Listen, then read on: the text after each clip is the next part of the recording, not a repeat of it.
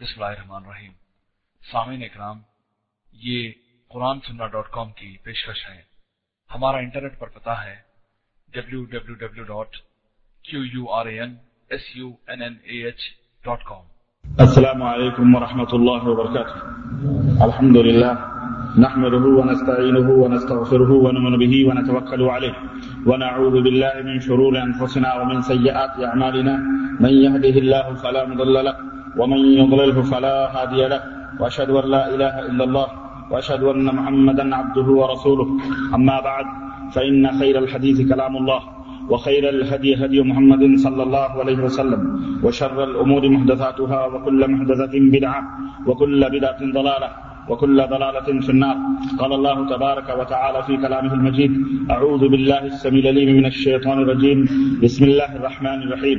يا أيها الذين آمنوا اتقوا الله حق تقاته ولا تموتن إلا وأنتم مسلمون. واعتصموا بحبل الله جميعا ولا تفرقوا. وقال تعالى في مقام آخر يا أهل الكتاب، لا تغلوا في دينكم ولا تقولوا على الله إلا الحق. إنما المسيح عيسى ابن مريم. رسول الله وكلمته ألقاها إلى مريم وروح منه. وقال تعالى في مقام آخر، قل يا أهل الكتاب، تعالوا، قل يا أهل الكتاب لا تغلوا في دينكم غير الحق، ولا تتبعوا أهواء قوم قد ضلوا من قبل وأضلوا كثيرا، وضلوا عن سواء السبيل. اللهم صل على محمد وعلى آل محمد، كما صليت على إبراهيم وعلى آل إبراهيم إنك حميد مجيد. اللهم بارك على محمد وعلى آل محمد، كما باركت على إبراهيم وعلى آل إبراهيم إنك حميد مجيد. تمام قسم کی حمد و ثنا کبریائی اور بڑائی اس اللہ عز و جل کے لیے لائق وزیبہ ہے، جس نے ہمیں اور آپ کو پیدا فرمایا اور بیش بہادر و سلام اس ذات مبارکہ متحرہ پر، جن کا نام نامی اسم گرامی احمد مشتبہ محمد مصطفیٰ صلی اللہ علیہ وسلم۔ برادران اسلام، نوجوان دوستوں، بزرگوں اور بھائیوں اور قابل احترام اسلامی ماؤں اور بہنوں اور عزیز بچوں۔ آج بتاریخ انتیس ربیع الاول سن چودہ سو چوبیس ہجری مطابق تیس مئی سن دو ہزار تین عیسوی کے اس پروگرام میں جو شرکا مکہ کے اس عظیم الشان ہوٹل میں، حرم کعبہ کے جوار میں مکتب توحف الجالیات اور دعوت و ارشاد مکہ مکرمہ کے زیر اہتمام جو یہ اجلاس، جو یہ پروگرام منعقد ہوا ہے۔ اس میں جس موضوع پر مجھے خطاب کرنے کا حکم ملا ہے، وہ موضوع ہے دین میں مبالغہ آرائیوں کا حکم، یا الغلو فی الدین، دین میں غلو کا مفہوم اور اس کا معنی، اس کے مظاہر اور اس کا علاج کیا ہے۔ اس موضوع پر میں آپ حضرات سے تھوڑی دیر گفتگو کروں گا اور پھر آپ حضرات کے شکوک و شبہات، سوالات و جوابات سوالات جو ہیں، ان کے جوابات انشاءاللہ اللہ تبارک تعالیٰ اللہ کی توفیق سے دیے جائیں گے۔ دوستوں اور بھائیوں، یہ اللہ عز کا کرم اور اس کا احسان ہے کہ اس اللہ نے ہم سب کی ہدایت اور بندگی کے لیے آخری نبی حضرت محمد الرسول اللہ صلی اللہ علیہ وسلم کو پیدا فرمایا اور ان کے ہاتھوں پر اس دین کی تکمیل فرمائی اور قیامت تک کے لیے اب کوئی دوسرا دین آنے والا نہیں ہے۔ علیوم اکمل تو لکم دین حکم اور رضید الحکم الاسلام ادینہ یہ کہہ کر کے یہ مہر لگا دی کہ یہی دین اسلام اللہ کا پسندیدہ دین ہے، جو کامل ہے، مکمل ہے، اس میں نہ کمی ہو سکتی ہے، نہ بیشی ہو سکتی ہے۔ اور پھر اللہ کے تبارک و تعالیٰ نے واضح طور پر قرآن کریم کے اوراق، صفحات پلٹتے چلے جائیے۔ ہر جگہ اللہ تعالیٰ نے یہ حکم دیا ہے کہ اتبعوا ما انزل الیکم من ربکم، تمہارے رب کی طرف سے جو نازل کیا جا رہا ہے، جو بات اتاری جا رہی ہے، تمہارے رب کا پیغام جو تمہیں پہنچایا جا رہا ہے، اس کی اتباع کرو۔ یہی نہیں بلکہ جس نبی کو اس نے بھیجا، اس کو یہ شہادت اور سرٹیفکیٹ بھی دی اور امت اور اپنے بندوں کے سامنے یہ واضح طور پر بیان بھی دیا کہ عطی اللہ واقع اور رسول اللہ کی اطاعت کرو، رسول کی اطاعت کرو۔ اور یہی نہیں بلکہ یہاں تک فرمایا کہ منجوت رسول فقط عطا اللہ۔ یہاں تک سرٹیفکیٹ اور شہادت دی کہ جو رسول کی اطاعت کرتا ہے، ان کے نقش قدم پہ چلتا ہے، وہ حقیقت اللہ کی اللہ کی اطاعت و پیروی کرتا ہے۔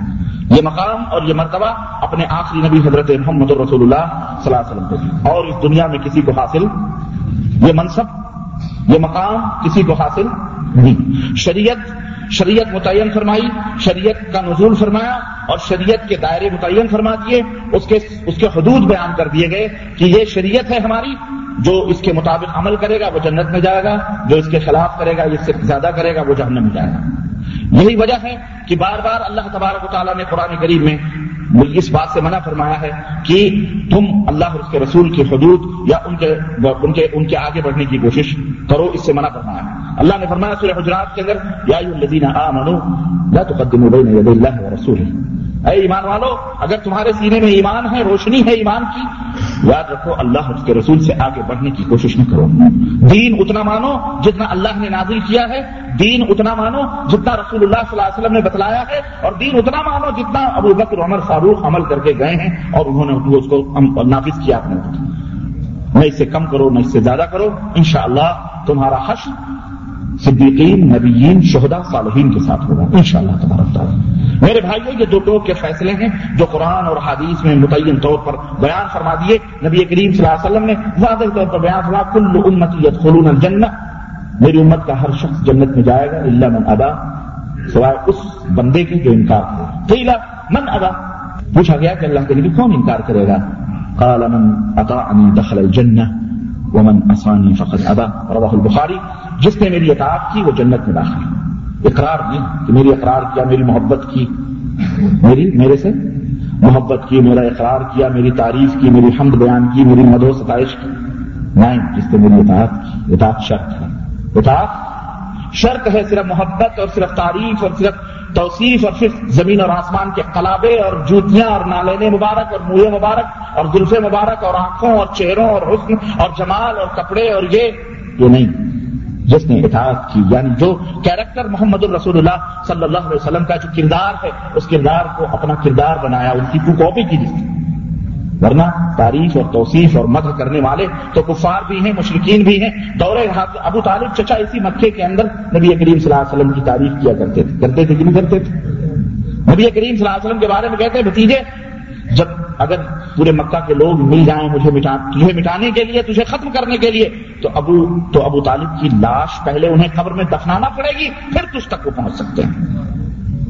بھائی بیٹے، تو جو دین لایا ہے، یہ دین بڑا ہی پیارا دین ہے، بڑا ہی پورے دہر میں، دنیا میں اس جیسا دین کوئی دین نہیں ہے۔ مجھے پتا ہے کہ تو مجھے اس بات کی طرف دعوت دیتا ہے، لیکن مجھے اپنی قوم کی ملامت، مجھے اپنی قوم کی تان و تشنی یہ گوارا نہیں۔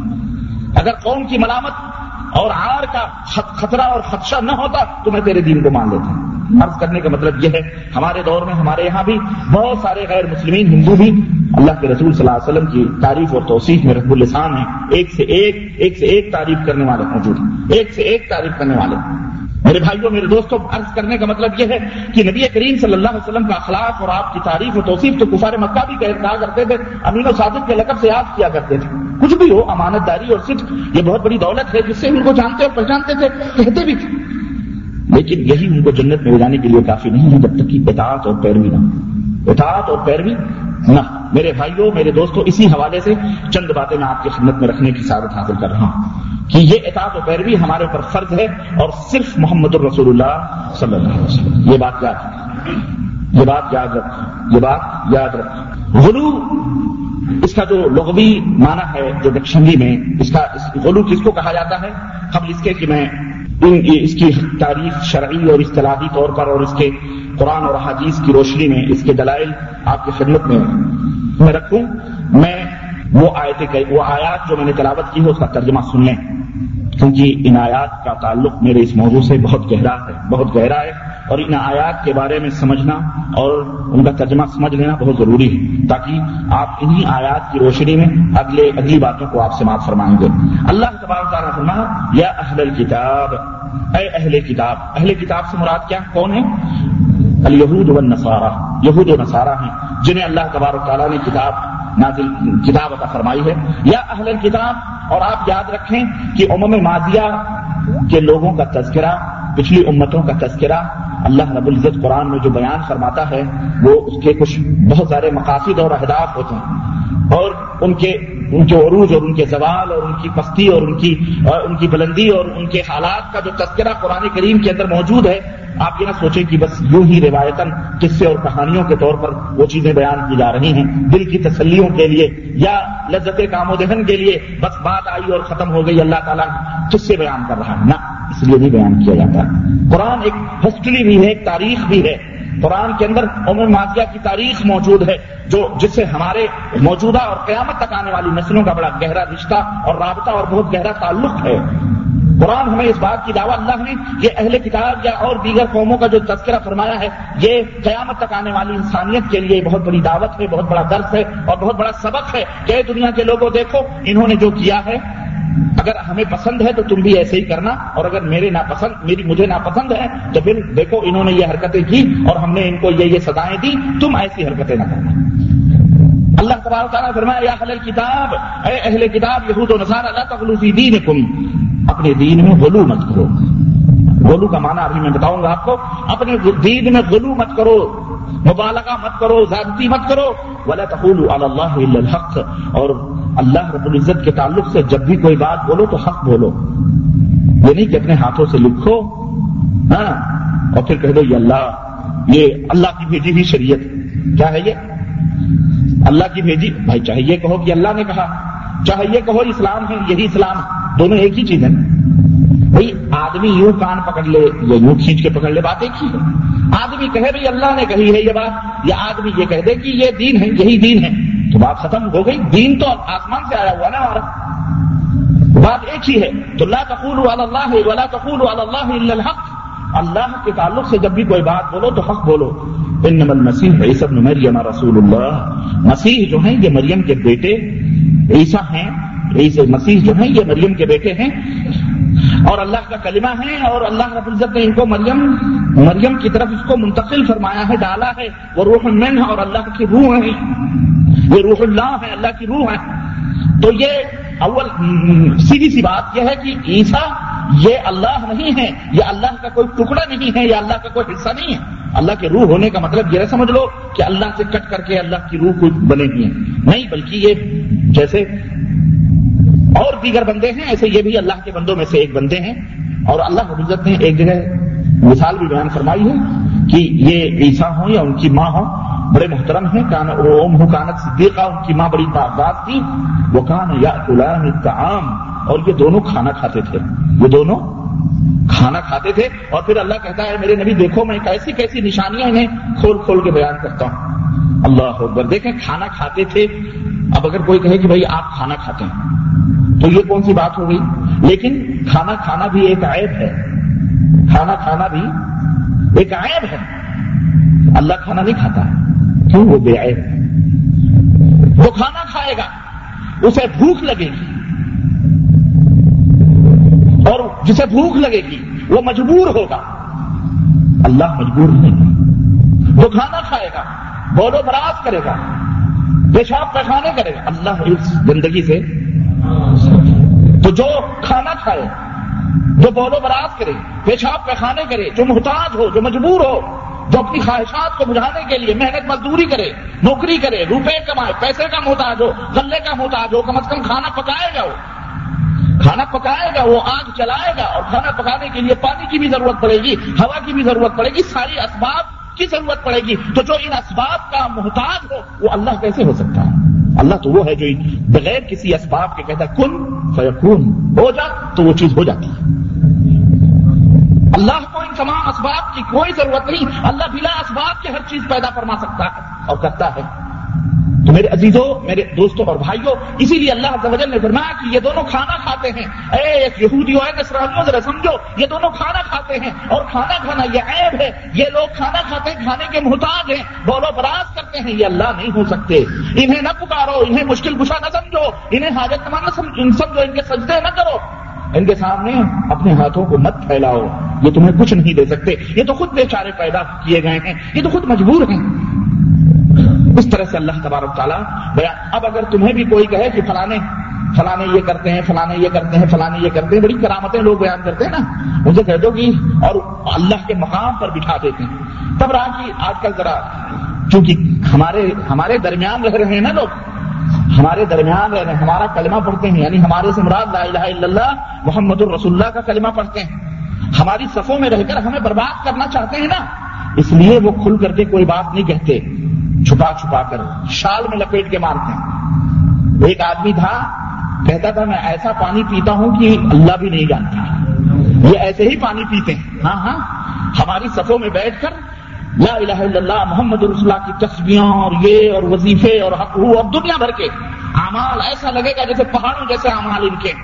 بڑے تقوی تہارتوں والی۔ ان کی اولاد کو دیکھو تو شیطان کو بھی بھول جاؤ، یہ بھی آپ سنا بتاؤں۔ ان کی اولاد کو دیکھو، شیطان کو بھی بھول جاؤ، لیکن ان کو دیکھو، بیٹوں کی بھی داڑیاں اپنے چہروں پہ سجا کے گھومتے ہیں۔ بیٹے تو گلین شو ہیں، لیکن یہ اعلیٰ حضرت بہت بڑے متقی، کیونکہ انہیں ان سے روپے آنے ہیں، پیسے آنے ہیں۔ تو اس طرح بند بنا کر دنیا کو گمراہ کرنے کا ایک ڈھنگ بتلایا گیا ہے، کیونکہ مسلمانوں کا تصور یہی ہے کہ جس کی داڑھی لمبی ہو جائے، جس کا چگا لمبا چوڑا ہو، ٹوپا ہو، اور ہاتھوں میں تصویر ہو، مسلح ہو، وہ سب سے وہ جبریل امین سے گویا مسافہ کر کے اتر رہا ہے۔ ہاں ہاں یہ تصور ہے۔ تو ظاہر ہے، تمہیں اسی تصور سے لوٹا ہندوؤں کے یہاں تصور ہے۔ چنانچہ وہ شیطانوں نے ہندوؤں جیسی ہندوؤں میں جو تصور ہے، ان کے تصور کے حساب سے انہوں نے شکل و صورتیں بنائی ہیں۔ ایک لگوٹی مار لی، ہے کہ نہیں؟ اور تین چار ٹیکے دھاریاں لگا لیے۔ رات کو مل لی ایک دمڑی لے لی ہاتھ میں اور چمٹے لے لیے، کڑے شڑے پہن لیے، موٹے موٹے مالے تصویریں لٹکا لی۔ جی یہ رشی ہیں، یہ فلانے جو ہے، کیا کہتے ہیں، آشرم کے بہت بڑے منی ہوں گے جی؟ ان کے ہاں اس طرح سے برباد کیا جاتا ہے۔ ہمارے بر صغیر ہندو پاک میں اس طرح سے برباد کیا جاتا ہے۔ سعودی عرب میں تو خیر، سب ایک ہی لباس میں نظر آتے ہیں ماشاء اللہ کبوتر ہی کبوتر ماشاء اللہ سب لال گزرے اور یا سفید گزرے یا سفید یہاں تو خیر، برا بھی اسی لباس میں ہے، اچھے بھی وہی لباس میں کوئی فرق نہیں۔ لیکن ہمارے یہاں یہ تمیز ہے، یہ فرق کیا جاتا ہے۔ جن کے موٹے موٹے کڑے، موٹے موٹے تصویر، تعویذ پلیتے والے ایسی وہ بھیانک خطرناک تصویریں بنائی رکھتی ہیں انہوں نے۔ تو کہنے کا مطلب یہ وہ لوگ ہیں جو ہماری صفوں میں آئے ہیں، اسلام کا نام لیتے ہیں، اسلام کا کلمہ پڑھتے ہیں، لیکن ان کا مقصد کیا ہے؟ ان کا مقصد یہ ہے کہ تمہیں وہ تو خود برباد ہیں، وہ تو خود برباد ہیں، لیکن تمہیں بھی برباد کرنا چاہتے ہیں۔ تمہارے بھی ایمان اور عقیدے کو برباد کرنا چاہتے ہیں۔ اور ہم جیسے فقیر انہیں انہیں انہیں رگوں کے اوپر ڈبتی ہوئی رگوں پر ہاتھ رکھتے ہیں۔ اور بتلاتے ہیں تو وہ بل بلاتے ہیں دڑپتے ہیں، یہ دیکھو، میرا رات فاش کر رہا ہے، یہ میری باتیں بیان کر رہا ہے، میرے نام لے رہا ہے، نام کیوں نہ لیں، رات کیوں نہ فاش کریں، امت محمدیہ صلی اللہ علیہ وسلم کو تم نے کیا اتنا آسان تر لکما سمجھا ہوا ہے، جیسے چاہو نکل لو، زندہ نہیں رہ سکتے تم، اس لیے امت محمدیہ صلی اللہ علیہ وسلم کے پیارے پیارے لوگوں، ایسے لوگ بھی ہماری صفوں میں موجود ہیں، اگر وہ کلمہ نہ پڑھیں، یہ کلمہ پڑھنا، یہ داڑھی رکھنا، یہ تقوی تہارت کی باتیں کرنا، یہ ان کی مجبوری ہے، اگر یہ نہ کریں، تو بیچارے تمہیں گمراہ کیسے کر پائیں گے؟ اچھا ان میں کچھ شعوری طور پر ہیں، کچھ غیر شعوری طور پر ہیں۔ اس کو پتا ہے کہ یہ ہے سب باطل، لیکن اس کے باوجود بھی ابو طالب کی روش اپنائے ہوئے ہیں۔ ابو طالب کی روش کیا کریں گے؟ سجادہ نشینی چھوٹے گی، مسندیں جائے گی، تکیے جائیں گے، اور پیری مریدی کا اور بیدوں کا جو سلسلہ ہے اتنا بڑا جو ہمارا نذرانے آ رہے ہیں جناب عالی سندوکشیوں میں، یہ سوام بند ہو جائیں گے۔ کچھ لوگوں کو یہ خطرہ ہے۔ اور بیچارے دوسرے وہ غیر شعوری طور پر پیچھے پیچھے دوڑ رہے ہیں، کیونکہ وہ ہیں ہی اندھے۔ وہ اندھے ہیں، وہ وہ ان کو اندھا بنایا گیا غریبوں کو کہ تم ولی نہیں بن سکتے، تم نیک نہیں بن سکتے، تم سالے نہیں بن سکتے۔ کیونکہ اللہ کے اولیاء وہ خاندانی ہوتے ہیں۔ پر دادا ولی ہیں تو ان کے باپ بھی ولی، تو ان کے بیٹے بھی ولی، تو ان کے بیٹے کے بیٹے پوتے بھی ولی۔ پھر پڑ پوتے، پھر لکڑ پوتے، پھر تکڑ پوتے، پھر چکڑ پوتے، سارے ولایت کا ایک ڈانڈا ملا ہوا۔ ہاں تم ولی نہیں بن سکتے۔ اب بیچارے عوام کیا کریں؟ بھائی ہم ولی نہیں بن سکتے تو ہم کیا کریں؟ کہا گیا، تمہارے لیے بھی نسخہ ہے۔ اور وہ یہ ہے کہ تم ہمارے دامنوں سے لگ جاؤ، سلسلے میں لگ جاؤ میں سلسلے میں لگ جاؤ بہتیں کر لو، خلاص، کنڈا کھٹکھٹائیں گے، دروازہ کھلوائیں گے۔ ہم دروازے پہ بیٹھ جائیں گے، سب سے پہلے تمہیں جنت میں ڈھکیلیں گے، پھر اخیر میں جنت میں ہم جائیں گے۔ ہاں ہاں اس طرح کے باقاعدے دعوے، نعرے کیے جاتے ہیں۔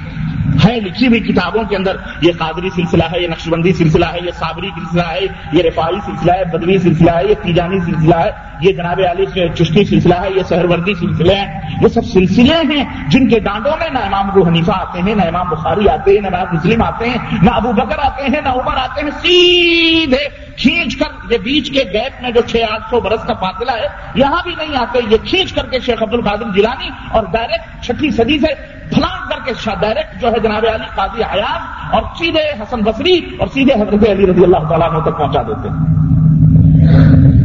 یہ بالکل گلاٹیاں بندروں جیسی مارنا اور اس طرح سے سلسلہ حضرت علی تک۔ اب حضرت علی تک ڈانڈے ملائے گئے۔ حضرت عمر حضرت ابو بکر کو کیوں چھوڑا گیا؟ اس کے پیچھے بھی ایک راز ہے جو انشاءاللہ ہو سکتا ہے موقع ملا تو میں اس اسی محاورے میں، اسی لیکچر میں اس راز کے بھی پردہ اٹھاؤں گا۔ سمجھنا اس کے پیچھے کیا راز ہے؟ کہ حضرت علی ہی تک کیوں پہنچا؟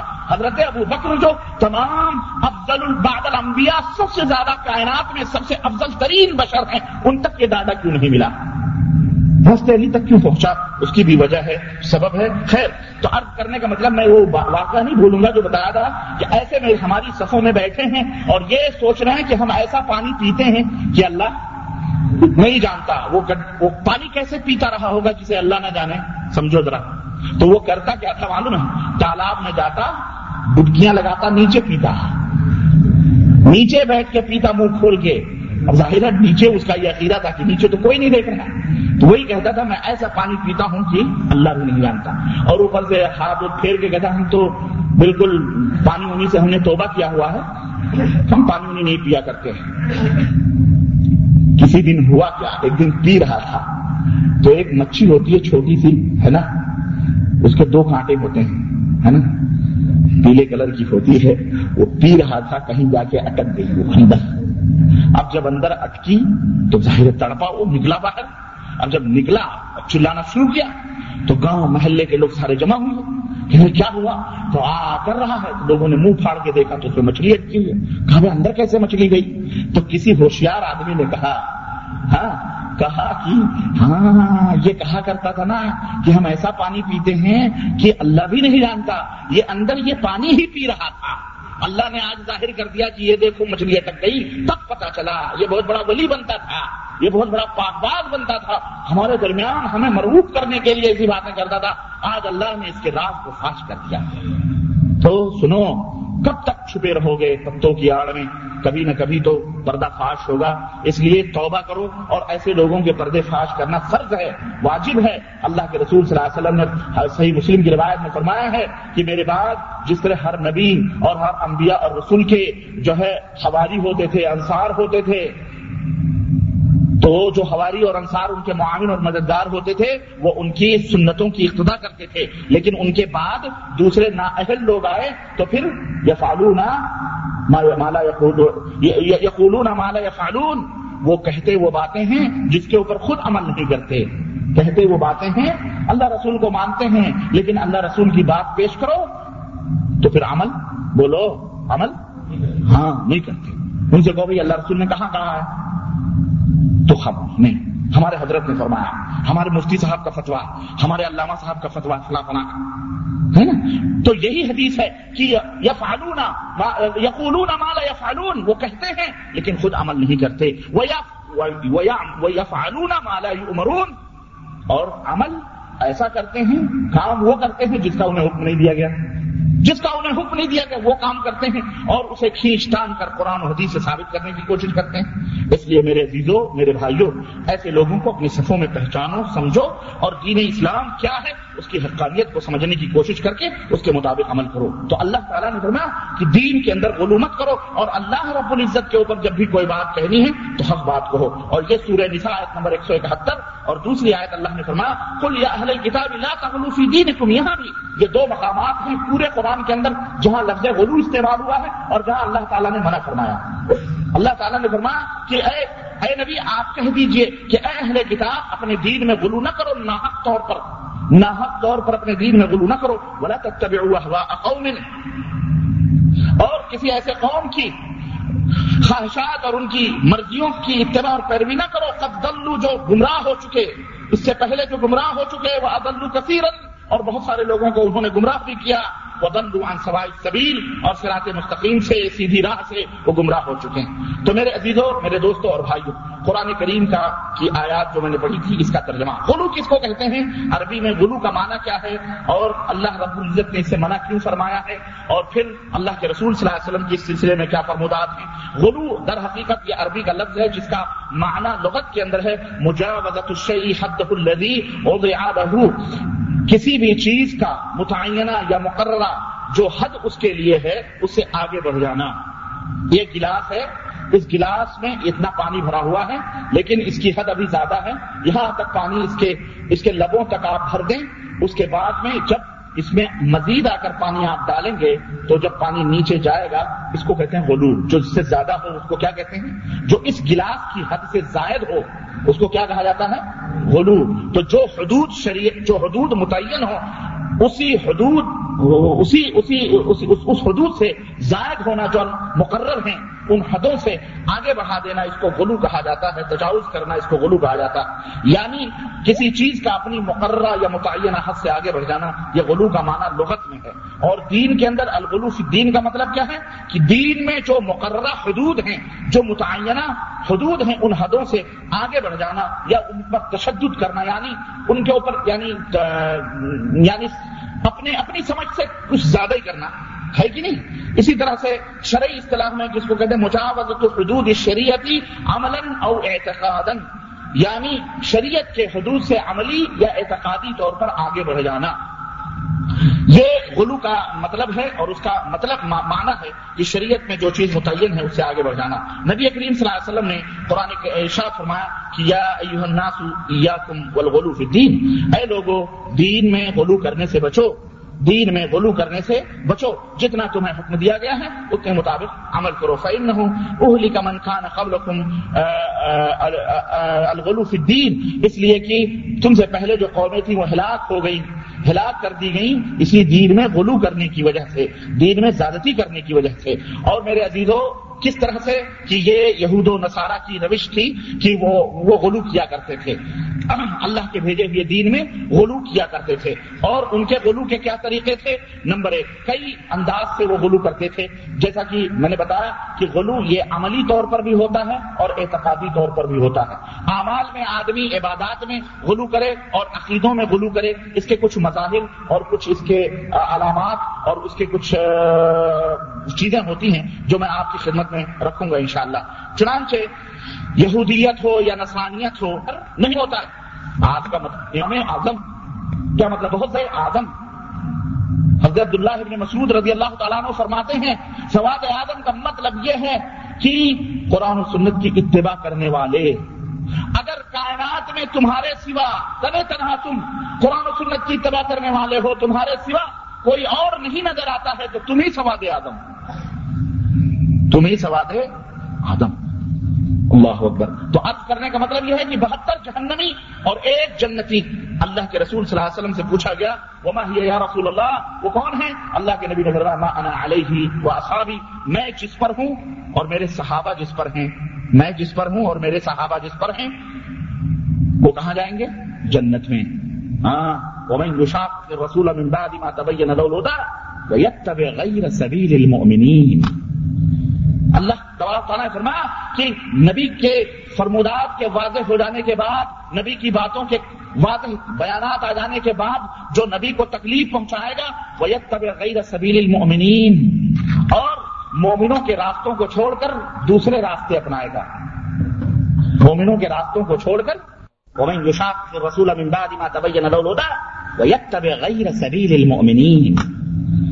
اللہ تبارک تعالیٰ نے فرمایا کہ نبی کے فرمودات کے واضح ہو جانے کے بعد، نبی کی باتوں کے واضح بیانات آ جانے کے بعد جو نبی کو تکلیف پہنچائے گا وہ یک طب غیر سبیل المؤمنین اور مومنوں کے راستوں کو چھوڑ کر دوسرے راستے اپنائے گا۔ مومنوں کے راستوں کو چھوڑ کر دوسروں کی راہوں کو اپنائے گا۔ اللہ اکبر۔ اس کا حشر کیا ہوگا؟ نول ماتا وہ جس راستے پہ جا رہا ہے، ہم اسی راہ پہ اس کو چھوڑ دیں گے، وہ نسل ہی جہنم۔ اور ہم اسی راستے سے اس کو جہنم میں ڈال دیں گے۔ وہ سات مسیرہ یہ مومنین کون ہیں؟ یہ مومنین وہی ہیں جو اس وحی کے مستحق مستاق ہیں۔ یہ وحی قرآن کی جب اتر رہی تھی، تو اللہ کے رسول صلی اللہ علیہ وسلم پہ اترتی تھی۔ اور یہ اللہ تبارک تعالیٰ مومنین، وہ جو نبی کے صحابہ تھے۔ وہاں یہ صحابہ کا طور طریقہ، صحابہ کا ایمان اور عقیدہ اور عمل۔ ایمان اور عقیدہ اور عمل ان کا خلاف سب سے پہلے ایمان اور عقیدہ۔ میرے عزیزوں، میرے بھائیوں اپنے ایمان اور عقیدے کو صحابہ کرام کے ایمان اور عقیدے کی طرح بناؤ۔ تعلیم دی جا رہی ہے۔ ایمان، نماز روزے بعد میں۔ نماز، روزہ، حج زکات تقوا تہارت داڑھی، موج، کرتا، پاجامہ، ٹوپی صوفی یہ تمام بعد میں۔ سب سے پہلے کیا ہے؟ عقیدہ دل۔ دل، اگر دل بدلے گا، ان اللہ لا ينظر الى صوركم ولا ينظر الى اموالكم بل ينظر الى قلوبكم واعمالكم اللہ تبارک و تعالیٰ نہ تمہاری شکل و صورتوں کو دیکھتا ہے۔ کیوں؟ اس لیے کہ شکل و صورت اس نے بنائی ہے۔ شکل و صورت اس نے بنائی ہے۔ وہ جیسے چاہتا ہے بناتا ہے، پھر تمہاری شکل و صورتوں کو دیکھنے کا اس کو کیا فائدہ؟ ہاں؟ اس نے بنائی ہے، خود پیدا کی ہے۔ تو کیا تمہاری شکل و صورتوں کو دیکھ وہ اللہ یوسف کئی فیشا اندھا بنائے بولا بنائے، لگنا بنائے، جیسے چاہتا ہے تمہاری شکل و صورتوں کو ماں کے پیٹ میں بناتا ہے۔ اس کی مرضی ہے۔ تو نہ تمہاری شکل و صورتوں کو دیکھتا ہے، نہ تمہارے مال و دولت کو دیکھتا ہے۔ کیوں؟ مال و دولت تو وہی دینے والا ہے اللہ بغیر حساب۔ اللہ جس کو چاہتا ہے، بے حساب روزیاں عطا فرماتا ہے۔ تو تمہارے مال و دولت سے اس کو کیا لینا ہے؟ وہ ذرے کو آفتاب آفتاب کو ذرہ بناتا ہے۔ تو پھر کیا دیکھتا ہے؟ بلین ضرور الا قلوبکم، بلکہ اللہ تمہارے دلوں کو دیکھتا ہے۔ تمہارا دل کتنا پاک و صاف ہے۔ کتنا نظیف ہے شرک اور بدعات اور خرابات کی آلودگیوں سے کس قدر مزکہ اور مصفہ ہے؟ صفا کو صاف یہ پہلی چیز ہے۔ وہ اموالکم، پھر وہ پھر تمہارے اعمال کو وہ دیکھتا ہے۔ نماز، روزے، حج، زکات، یہ ایمان کا حصہ ضرور ہے، لیکن اعمال ہیں، یہ اعمال یہ اعمال ایمان کا حصہ ہے۔ سمجھ آئی کہ نہیں آئی؟ اس لیے میرے عزیزوں سب سے پہلے ایمان ایمان کی درستگی، یہ بہت ضروری اور بےحد ضروری ہے۔ تو عرض کرنے کا مطلب یہ ہے کہ ہمیں یہ پہلے دیکھنا پڑے گا تاکہ ہم سمجھیں کہ یہود و نصارہ کن کن چیزوں میں غلو کرتے تھے، جن سے اللہ تبارک تعالیٰ نے منع فرمایا۔ نمبر ایک، انگلیوں پہ گنو، یہ دو چار باتیں ہیں۔ ان کو سمجھو، کیونکہ ہمیں اللہ کے نبی نے فرمایا ہے کہ ان کے نقش قدم پر میری امت کے لوگ چلیں گے۔ لیکن کچھ لوگ ہوں گے جو بچے رہیں گے، تو ہمیں انہیں کچھ لوگوں میں رہنا ہے۔ ان زیادہ لوگوں میں نہیں جانا ہے۔ زیادہ لوگ جا رہے ہیں چاہنے دو۔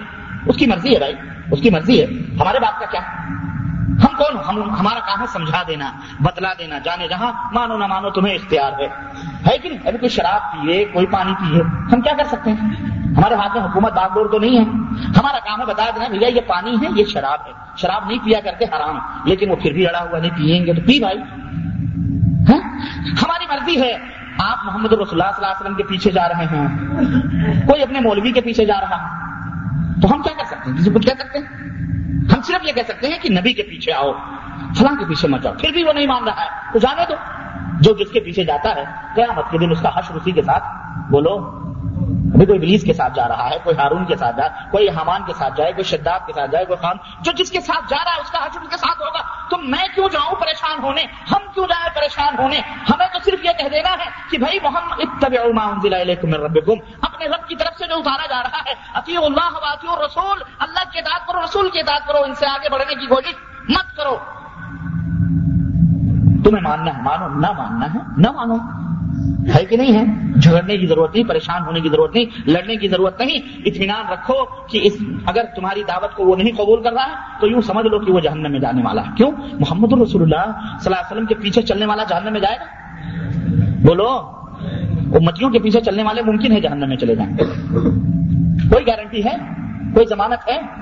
لیکن محمد الرسول اللہ صلی اللہ علیہ وسلم اور ان کے جو خلفا ہیں، راشد صحابہ کرام، مومنین جو ہیں اللہ نے تو انہیں معیار ہدایت بنایا ہے اور فرمایا کہ فین اللہ رب العزت نے فرمایا کہ فین آمنو بے مسلم آمن تم بھی فقط اہتدو اگر دنیا ایمان لائے، اس طرح جس طرح صحابہ ایمان لائے ہیں، تو ہدایت پا جائیں گے۔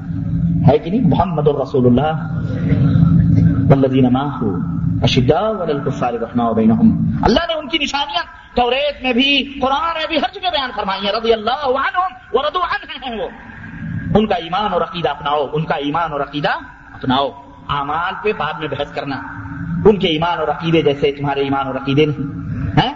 تمہیں نہ جانے کہاں کہاں بھٹکا دیا گیا ہے۔ نام تو بڑے زور شور سے ماشاء اللہ تبارک اللہ، لیکن لیکن عمل، یقولون مالا یا فالون یقولون مالا یا فالون کہتے وہ ہیں جو کرتے وہ یا مالا عمرون کرتے وہ کام ہے جن کا انہیں حکم نہیں دیا اس طرح کی حرکتیں کرتے ہیں۔ میرے عزیزوں، نمبر ایک۔ یہود و نصارہ گلو کرتے تھے دین کے اندر۔ اور اس کا طریقہ کیا تھا؟ کہ ان کے جو مذہبی پیشوا تھے، رہنما تھے، ان کے قائدین تھے، ان کے علماء تھے، ان رہنماؤں کے مرتبے میں حد سے زیادہ مبالغہ آرائی۔ یہ اہل کتاب کی خصوصیت۔ اور قوم یہود کی خاص طور سے یہ نمایاں صفت ہوتی تھی۔ چنانچہ اللہ تبارک تعالیٰ قرآن کریم میں جیسا کہ میں نے ابھی بتایا کہ نشاندہی فرمائی کہ یا اہل کتاب لا تغلو فی دینکم، اپنے دین میں غلو نہ کرو۔ اور اس تعلق سے اللہ کی طرف سے منسوخ کر کے کچھ غلط باتیں نہ کیا کرو۔ اللہ تبارک تعالیٰ قرآن میں ایک جگہ اور فرمایا، واتخذوا احبارهم ورهبانهم اربابا من دون اللہ انہوں نے اپنے علماء کو، اپنے پیشواؤں کو، مذہبی رہنماؤں کو، انہوں نے اپنا رب بنا لیا ہے۔ اللہ کے سوا انہوں نے اپنا رب بنا لیا ہے۔ حضرت عدی ابن حاتم نے کہا، اللہ کے نبی، ہم ان کی پوجا نہیں کرتے تھے، ہم ان کو پکارتے نہیں تھے۔ ہم نے، تو اللہ کے نبی نے فرمایا، یہ بتاؤ، جس چیز کو حلال کہتے تھے حرام، حلال اور جس چیز کو حرام، اس کو حرام نہیں سمجھتے تھے۔ کہنے لگے ہاں یہ تو تھا، بس ان کے پیچھے چلتے تھے کہنے یہی تو رب بنانا ہوا۔ یہی تو رب بنانا ہوا، یہ غلو ہے۔ کسی امتی کو نبوت کے مقام پر بٹھا دینا۔ بھلے زبان سے تم نہ کہو ہاں؟ بھلے زبان سے تم نہ کہو، لیکن اپنے کردار سے۔ تم کیا ثابت کرنا چاہ رہے ہو؟ یہی ثابت کرنا چاہ رہے ہو۔ اس لیے عمل اور زبان، یہ تمام کی تمام سب چیزیں دیکھی جائیں گی۔ اس لیے میرے عزیزو، ان کا یہ کام تھا۔ اللہ، چنانچہ دوسرا دوسرا عیسا، یہ کرسچن جو تھے، ان کا وہ دین میں غلو کس طرح کرتے تھے؟ کہتے اللہ تعالیٰ نے فرمایا وکالت یہود عزیر ابن اللہ وکالت نصارہ المسیح ابن اللہ یہودی کہتے تھے عزیر یہ اللہ کے بیٹے ہیں۔ استغفر اللہ اللہ کے بیٹے ہیں اور یہ نصارہ جو تھے، کرسچن جو تھے، وہ کہتے تھے کہ مسیح یعنی عیسیٰ جو ہیں، یہ یہ اللہ کے بیٹے ہیں۔ تو اللہ، یہ غلو ہے کہ نہیں غلو ہے؟ یہ کیوں کہا کرتے تھے وہ؟ یہ اس لیے کہتے تھے، ان کی تعظیم میں، ان کی تعظیم، سمجھتے تھے، اس میں ان کی عزت ہے۔ اس میں ہم جب یہ کہیں گے، یہ اللہ کے بیٹے ہیں، تو ان کا مقام بلند لگے گا لوگوں کی نظروں میں۔ یہ تعظیم ہے۔ اس تعظیم کے اندر وہ غلو کر کے انہیں اللہ کا بیٹا، جیسے آج کے دور میں ہمارے یہاں بہت سارے لوگ ہیں، بہت سارے مولوی، مفتی بنے ہوئے ہیں، لوگ کہتے ہیں کہ جی اللہ کے نبی نور من نور اللہ نور من نور اللہ اللہ کے نور سے بنائے گئے ہیں۔ اگر وہ لولا کلما خلق الافلاق والارضین، اگر وہ نہ پیدا ہوتے تو پھر یہ زمین و آسمان پیدا یہ مشرقین ہیں، یہ کون ہیں؟ یہ غلاف ہیں، یہ یہود اور نصارہ کے ایجنٹ اور ان کے نقش قدم پہ چلنے والے لوگ۔ شعوری طور پر ہو یا غیر شعوری طور یہ عوام بیچارے تو جانتے نہیں، عوام تو ان کی مولویوں کے ہاں میں آ عوام تو شہادت الزور میں معروف ہے، جھوٹی گواہیاں دینے میں ایکسپرٹ ہے مولوی بولا، بغیر دلیل، بغیر پنے بغیر صفحے کی، بغیر نمبر کی اس کے پبلک اس کی اٹھا کے چل گئی۔ چلو مولوی ہمارے مولوی نے کہا کٹیگریاں تو پہلے سے بانٹ دی گئی ہیں۔ کہ تمہارا مولوی بولے تو صحیح ہے، چاہے حرام حرام کو حلال کہے یا حلال کو حرام کہے، مان لو، بانٹ دی گئی ہے پہلے اپنے اپنے باقاعدے مریدین تیار کر لیے گئے ہیں۔ ہے کہ نہیں؟ وہ جہاں بھی رہیں گے، انہی کی گن گائیں گے، انہی کی باتیں کریں گے۔ حق بات ان کے دماغ میں گھسنے والی نہیں۔ سمجھ رہے تو میرے عزیزوں، اسی طرح سے یہ جو ہے، ایسا ہے، دیکھو، یہ یہ غلط بات ہے۔ قرآن اور سنت جو ہیں اس کو سمجھنے کی کوشش کرو اور اس کے مطابق اس کے مطابق سمجھنے کی کوشش کرو۔ تو میں عرض یہ کر رہا تھا کہ ان کا غلو یہ تھا ان کا غلو یہ تھا کہ وہ لوگ وہ لوگ اپنے رہنماؤں اور پیشواؤں کے بارے میں اس طرح کے عقیدے اور ایمان رکھتے تھے۔ آج بھی اسی طرح کے ایمان اور عقیدے رکھے جا رہے ہیں۔ بہرحال ہمیں یہود و نصارہ کے نقش قدم پہ نہیں چلنا ہے، بلکہ اللہ کے رسول صلی اللہ علیہ وسلم اور صحابہ کرام نے جس طرح سے ہمیں تعلیم دی ہے، اس طرح کے نقش قدم پہ چلنا ہے۔ ان کا ایک غلو یہ بھی تھا کہ وقال الجنت الا من كان هودا اور نصارا۔ ان کا ایک غلو یہ بھی تھا کہ وہ کہتے تھے کہ جنت میں صرف دو کیٹیگری جائے گی۔ جو یہودی ہوگا وہ جنت میں جائے گا، یا جو نصرانی ہوگا وہ جنت بقیہ اور کوئی جنت میں؟ بولو۔ ہاں۔ آج اہل سنت، اس دور میں بھی ہمارے یہاں بھی اہل سنت کی ٹھیکے داری لینے والے موجود ہیں۔ اہل سنت کی ٹھیکے داری لینے والے موجود ہیں۔ وہ کہتے ہیں، یا تو ہم جنت میں جائیں گے، یا تو وہ جنت، وہ کہہ رہا ہم جنت میں جائیں گے، یہ کہہ رہا ہم جنت میں جائیں گے۔ لیکن یہ دونوں آپس میں ایک دوسرے کے اوپر کفر بازی کرتے ہیں، کفر کے فتوے لگاتے ہیں۔ ہمارے ملکوں میں، ہمارے ملکوں میں دو پارٹی بڑی بڑی عظیم ہیں۔ ہمارے ملکوں میں دو پارٹی بڑی، بہت بھاری ہے۔ اور یہ دونوں آپس میں ایک دوسرے کے اوپر فتوے بازیاں کرتے ہیں۔ جیسے اس دور میں یا نبی صلی اللہ علیہ وسلم کے دور میں یا اس دور میں قرآن کے آنے سے پہلے بھی وکالت الہود علیہ سطح علی شعی وکالت النصار علیہ سطح یہود علی شعی یہودی کہتے تھے یہ نصرانی جھوٹے، نصرانی کہتے تھے یہودی جھوٹے۔ ہم حق پر، وہ کہتے تھے وہ حق پر نہیں، وہ کہتا تھا وہ حق پر نہیں۔ اللہ فرماتا وہ یتلون کتاب یہ اہل کتاب ہیں، کتاب پڑھتے ہیں، اس کے باوجود بھی آپس میں لڑتے ہیں۔ تو بین ہی اسی طرح سے موجودہ دور اور موجودہ حالات میں بھی اس طرح ہمارے ملکوں کے اندر بھی اس طرح کی باتیں چل رہی ہیں کہ وہ فرقہ کہتا ہے کہ وہ جنتی، ہم جنتی، وہ کہتا ہم جنتی، وہ کہتا ہے وہ جہنمی، وہ کہتا ہے وہ جہنمی، ہے کہ نہیں ہے یہ؟ حالانکہ دونوں دونوں ایک ہی پلیٹ فارم پہ بےچارے ہیں۔ دونوں ایک ہی پلیٹ فارم پہ ایک ہی امام کو فالو کرنے والے، بیچارے ایک ہی امام کی طرف چلنے والے لیکن یہ اللہ کرے، یہ دونوں کے درمیان صلح سپاٹا ہو جائے، دعا کرو اور دونوں کو اللہ ہدایت عطا فرمائے، یہ دعا۔ آمین یا رب العالمین۔ تو وہی یہ غلو ہے۔ حالانکہ یہ بھی غلو ہے۔ اللہ کے رسول صلی اللہ علیہ وسلم نے فرمایا، ما انا وصحابی، اپنے ایمان اور عقیدے کو صحابہ کے مطابق بنا لو، خلاص! انشاءاللہ تبارک تعالیٰ تمہارا حشر بھی انہی کی طرح ہوگا، انشاءاللہ تعالیٰ۔ لیکن وہی مذہبی پیشواؤں رہنماؤں میں غلو کر کر کر کے یہود و نصارہ کی روش اپنا لی ہے اس امت کے کچھ لوگوں نے۔ وہ کہتے تھے کہ جنت میں اللہ فرماتا کل دل کا امانی جو ہم یہ جو باتیں کہتے ہیں کہ وہ جنت میں جائے گا، یہودی کہتے ہیں ہم جنت میں جائیں گے نسرانی کہتے ہیں ہم جنت میں جائیں گے۔ اللہ فرماتا دل کا امانی ہم یہ ان کی کیا ہے یہ ان کے خواب و خیال کی باتیں ہیں۔ یہ ان کے آرزوؤں کی باتیں ہیں، دل بہلاوے کی باتیں ہیں۔ کل ہاتھ برہان تم صادقین۔ اے یہودیو، تم جنت میں جاؤ گے۔ اے نسرانیوں تم جنت میں جاؤ گے۔ دعوے تو کرتے ہو جنت میں جانے کے۔ ہاتھ برہان جنت میں جانے کے دلائل بھی تو دو۔ کیسے جاؤ گے جنت میں؟ یہ بدھ بٹھا بٹھا کر، مشکل کشا حاجت روا مان مان کر، قبروں کی مجاوری کر کر کر فیضیاب حاصل کر کر کر۔ یہ سہروردی نقش بندی قادری، چشتی، پھینٹے باندھ باندھ کر، ان کی بیعتیں کر کے اور الٹے سیدھے چلے چپاٹے کر کے اور کنووں میں لٹک کر بیانوں، صحراؤں میں جا کر، یہ تعویذ، یہ گنڈے، یہ پلیتے کر کر کر کے امت کو برباد کر کے تم جنت میں جاؤ گے۔ ہاتھ برا نکم ان کو تم ساتھ ہمیں کیا اعتراض ہے؟ جنت میں جاؤ، ہم تو دعا کرتے ہیں، اللہ تم جنت میں جاؤ۔ ہم دعا کرتے ہیں کہ تم جنت میں بولو، اللہ تمہیں جنت میں لے جائے۔ اللہ لے جائے ہمارا ہمارے باپ کی جنت ہے۔ کس کی جنت ہے اللہ کی جنت ہے بھائی، ہمارا کیا ہے؟ ہمارے اللہ کی جنت میں کوئی کمی نہیں ہے۔ بہت اسات بہت اسات تم جاؤ جنت میں۔ اللہ کرے تم جاؤ۔ تم جاؤ، ہمیں اس پہ اعتراض۔ تم تعویز کر کے پلیتے کر کے، قبروں کی مجاوری کر کے، بیعتیں کر کے، چلے پلے کر کے، سب کچھ کر کے تصویر پڑھ کے، حقو حقو، فنا پلّہ وحدت الوجود وحدت الشہود رقص و سرود، قبروں کو پوچھ کر، مداروں کو پوچھ کر، بزرگوں کو پوچھ کر، سب کچھ جنت میں جاؤ۔ ہمیں ہمیں کیا ہے؟ لیکن ہمیں نہ چھیڑو۔ ہمیں بد مذہب نہ کہو، ہمیں لا مذہب نہ کہو۔ کیوں؟ ہم نے سہارا پکڑا ہے کس کا؟ حضرت محمد الرسول اللہ ہم تو تمہیں بھی بلا رہے ہیں، ہمارے نبی کے پیچھے آ جاؤ۔ ہے کہ نہیں؟ لوگوں نبی کے پیچھے آنے کے لیے تیار ہو کہ نہیں تیار ہو؟ آ جاؤ۔ آ جاؤ۔ محمد الرسول اللہ صلی اللہ علیہ وسلم فرماتے ہیں، اے میری امت کے لوگوں، ہمارے سب سے اخیر میں ہیں۔ لیکن داخل سب سے پہلے ہوں گے جنت میں۔ اور جب میں جنت کے پاس جاؤں گا اور جنت کا کنڈا کھٹکھٹاؤں گا دروازہ، اندر سے داروغ جنت پوچھے گا، رضوان جنت کون؟ میں کہوں گا محمد الرسول اللہ۔ اللہ کہے گا اہلن و سہلن اہلن و سہلن انہی میٹھی میٹھی آوازوں کا تو کانوں کو انتظار تھا۔ جنت کے دروازے تو آپ ہی کے منتظر تھے۔ اے مدنی تاجدار، دروازہ کھول کھولتے ہیں۔ اللہ کے نبی فرماتے ہیں، میں داخل ہوں گا اور میرے پیچھے میری امت داخل ہوگی۔ اللہ ان شاء اللہ تعالی، محمد الرسول اللہ صلی اللہ علیہ وسلم کے پیچھے رہو گے تو انشاءاللہ۔ اب کوئی کہے جی ہم عیسیٰ علیہ السلام کے پیچھے رہیں گے، جیسے آج نصرانی کہتے ہیں، تو کیا وہ عیسیٰ علیہ السلام کے ساتھ جنت میں جائے گا نصرانی؟ ہاں بولو۔ ہاں، دعوے کرنے سے نہیں ہوتا ہے۔ عیسیٰ علیہ السلاط اسلام کے ساتھ، کیوں ان کے ایمان اور عقید عیسیٰ علیہ السلاط اسلام کے بدلائے ہوئے طریقے کے مطابق؟ ہاں تو برہان حکم ان کو تم صادقی اگر تم دلیل تو بتاؤ، عیسیٰ نے کہاں کہا ہے کہ مجھے پوجو؟ کہاں کہا ہے مجھے حاضر حاضر روا سمجھو؟ کہاں کہا مجھے غیر دا سمجھو؟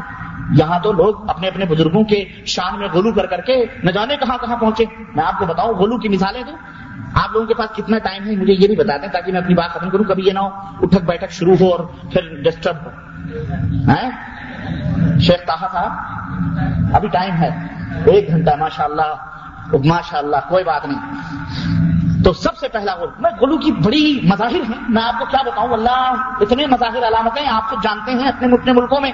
برما کو رکھو بنگلہ دیش کو رکھو، ہندوستان کو رکھو، پاکستان کو رکھو، افغانستان کے پانچ بر صغیر مل کر کے بر صغیر کو رکھ لو اپنے دماغ میں۔ اور مصر چیزہ یہ تو ایسے لوگ ہیں جن کی طرف ہم نہ ان کی زبان سمجھتے، ہم نہ جانتے۔ تو اپنے مذہبی رہنماؤں، پیشواؤں میں جو یہ غلو کرتے تھے، اس کی بنا پر اللہ تعالیٰ نے ان کو منع فرمایا۔ آج بھی آج بھی جو لوگ ان کے نقش قدم پہ چلیں گے، انہیں روکا جائے گا، بتایا جائے گا کہ یہ غلو ہے، ایسا مت کرو۔ نبی کریم صلی اللہ علیہ وسلم کا جو مقام ہے، وہ ایک ایسا مقام ہے کہ ان کو اگر ترازو کے ایک پلے پہ رکھ دیا جائے اور ساری کائنات کو مہان نبیوں کے، رسولوں کے، فرشتوں کے، ذروں کے، آسمان کے، زمین کے، اللہ کے سوا ایک ترازو پہ رکھ دیا جائے، پھر بھی ہمارے نبی کا وزن اور پلڑا سب سے بھاری ہوگا۔ اور یہ ہو چکا ہے۔ یہ ہو چکا ہے۔ یہ فیصلہ کیا بھی جا چکا ہے۔ مدنی تاجدار حضرت محمد الرسول اللہ صلی اللہ علیہ وسلم ارشاد فرماتے ہیں، مجھے تولا گیا ایک کے مقابلے میں میرا وزن بھاری رہا۔ کہا گیا دو دو، دس کے مقابلے میں تولو، میرا وزن بھاری رہا۔ کہا گیا سو کے مقابلے میں تولو، سو کے مقابلے میں میرا وزن بھاری رہا۔ ہزار کے مقابلے میں تولو۔ میں پھر بھی میرا وزن بھاری رہا۔ کہنے والے نے کہا، اپنے دوست فرشتے سے، ارے، یہ وہ ذات ہے کہ ساری کائنات کو ایک پڑے پہ رکھ دو اور اس کو ایک پڑے پہ رکھ دو، پھر بھی اس نبی کا پڑا سب سے بھاری۔ تم اس نبی کی امت کے لوگ ہو۔ پھر تمہیں کس چیز کا خدشہ ہے؟ کس چیز کا دغدغہ اور وسوسہ شیطان نے تمہارے دلوں میں لگایا ہوا ہے؟ کیوں ادھر ادھر جا رہے ہو؟ کیوں ادھر کیوں غیر سبیل المومنین کر رہے ہو؟ مومنوں کی راہیں کیا ہیں؟ وہ محمد الرسول اللہ صلی اللہ علیہ وسلم کے چشم ابرو کو دیکھتے ہیں، محمد الرسول اللہ کے چہرے مبارک کو دیکھتے ہیں، ذرا سی شکن آتی ہے، رب الجلال کی قسم لرز برندام ہو جاتے ہیں۔ اور تم نے دیکھا نہیں، عمر فاروق اعظم کو کہ نبی کی خدمت میں آئے توریت کا نسخہ دکھایا کہ اللہ کے نبی، یہ میں توریت کا نسخہ لاؤں، پڑھنا چاہ رہا ہوں مسجد نبی کے گوشے میں بیٹھ کے توریت کا مقام مطالعہ فرما رہے ہیں۔ اور ادھر نبی کریم صلی اللہ علیہ وسلم کا چہرہ سرخ سے سرخ ہوتا جا رہا ہے ابو بکر صدیق کی نگاہ نگاہ پڑی لرس گئے، کہنے لگے سکلت کا ام کا یا عمر عمر، تیری ماں تجھے گم کر دے۔ اما خراب وجہ رسول اللہ صلی اللہ علیہ وسلم، تجھے نبی کا چہرہ نظر نہیں آ رہا ہے۔ ذرا نبی کریم کے چہرے مبارک کو دیکھ۔ نبی کے چہرے کو دیکھا، سرخ تھا نبی کا چہرہ، سرخ تھا۔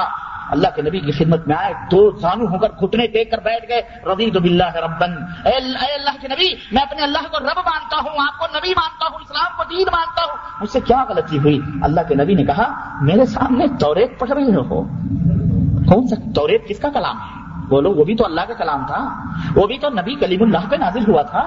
میرے سامنے، میرے موجود ہوتے ہوئے توریت کے مطالعے کر رہے ہو۔ والذی نفسی بیدہی لو کان موسیٰ حیاً لما وسیعہ الاتباعی اس ذات کی قسم ہے، جس کے ہاتھ میں میری جان ہے، اگر موسیٰ بھی زندہ ہو کر کے آ جائیں، انہیں بھی میری اتباع کے سوا کوئی چارہ؟ اور سنو، اگر موسیٰ بھی زندہ ہو کر کے آ جائیں وہ ترک تمونی وہ تباہ ان کی اتباع کرو، مجھے چھوڑ دو لدل تمن سوائی سبیل تو تم بھی سرات مستقیم سے بھٹک جاؤ گے۔ نبی کے پیچھے چلو تو سرات مستقیم نہ ملے۔ نہ ہمارے۔ موسا کے پیچھے چلو سرات مستقیم۔ کیوں؟ چاند موجود ہے، ستاروں کی ضرورت۔ ستاروں کے پیچھے چلو گے، بھٹک جاؤ گے۔ چاند کی روشنی میں چلو۔ سورج موجود ہے۔ سورج کو چھوڑ کر تم چراغوں کے پیچھے لگے ہو اور جن کو تم مانتے ہو، یہ تو ٹمٹماتے ہوئے چراغ بھی نہیں ہے بیچارے۔ تم نے بنایا ہوا پتا نہیں کیسے کیسے چراغ۔ اور غلو اللہ، وہ چراغ پہ مجھے بات یاد آئی۔ لوگوں نے اپنے اپنے اماموں کے بارے میں عجیب و غریب شیخ عبد القادر جیلانی، وہ بھی بیچارے. کیا کہیں ان کی کتاب پڑھیے؟ ان سے کہا گیا کہ لوگ کہتے ہیں کہ ولی صرف ہمارے مذہب میں ہوتے ہیں، جتنے بھی اولیاء ہیں، سب ہمارے ہی مذہب میں ہیں. ہے نا؟ اور کسی مذہب میں ولی نہیں ہوتے.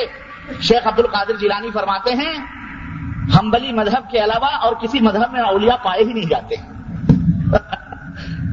یہ بھی غلو کی ہے کہ نہیں؟ غلو ہے یہ ہم بلی مذہب کے علاوہ کسی مذہب میں ولی بولو، یہ شیخ عبد القادر جیلانی کہتے ہیں۔ کسی مذہب میں ولی نہیں پائے جاتے اور دوسرے مذہب والے کہتے ہیں کہ ہمارے مذہب کے سوا کسی میں ولی نہیں پائے جاتے۔ اسی طرح سے غلو کیا گیا کہ اللہ کے نبی نے فرمایا، صلی اللہ علیہ، نبی نے فرمایا ہے کہ مجھ پر تمام انبیاء اور رسول فخر کرتے ہیں۔ اور میں اپنی امت کے ایک شخص پر فخر کرتا ہوں۔ مجھ پر تمام انبیاء اور رسول آدم فخر کرتے ہیں۔ اور انا افخر برجل اسمه نعمان ابن ثابت ابو حنیفہ فی امتی ہوا سراج امتی۔ میں اپنے اپنے امت میں ایک شخص نعمان ابن ثابت ابو حنیفہ ہیں۔ ان کے اوپر فخر کروں گا اور کرتا ہوں۔ وہ میری امت کے چراغ ہوں گے۔ وہ میری امت کے چراغ، یہ غلو نہیں ہے تو کیا ہے؟ یہ اللہ کے نبی کب امام ابو حنیفہ رحمۃ اللہ علیہ بیچارے کب پیدا ہی نہیں ہوئے؟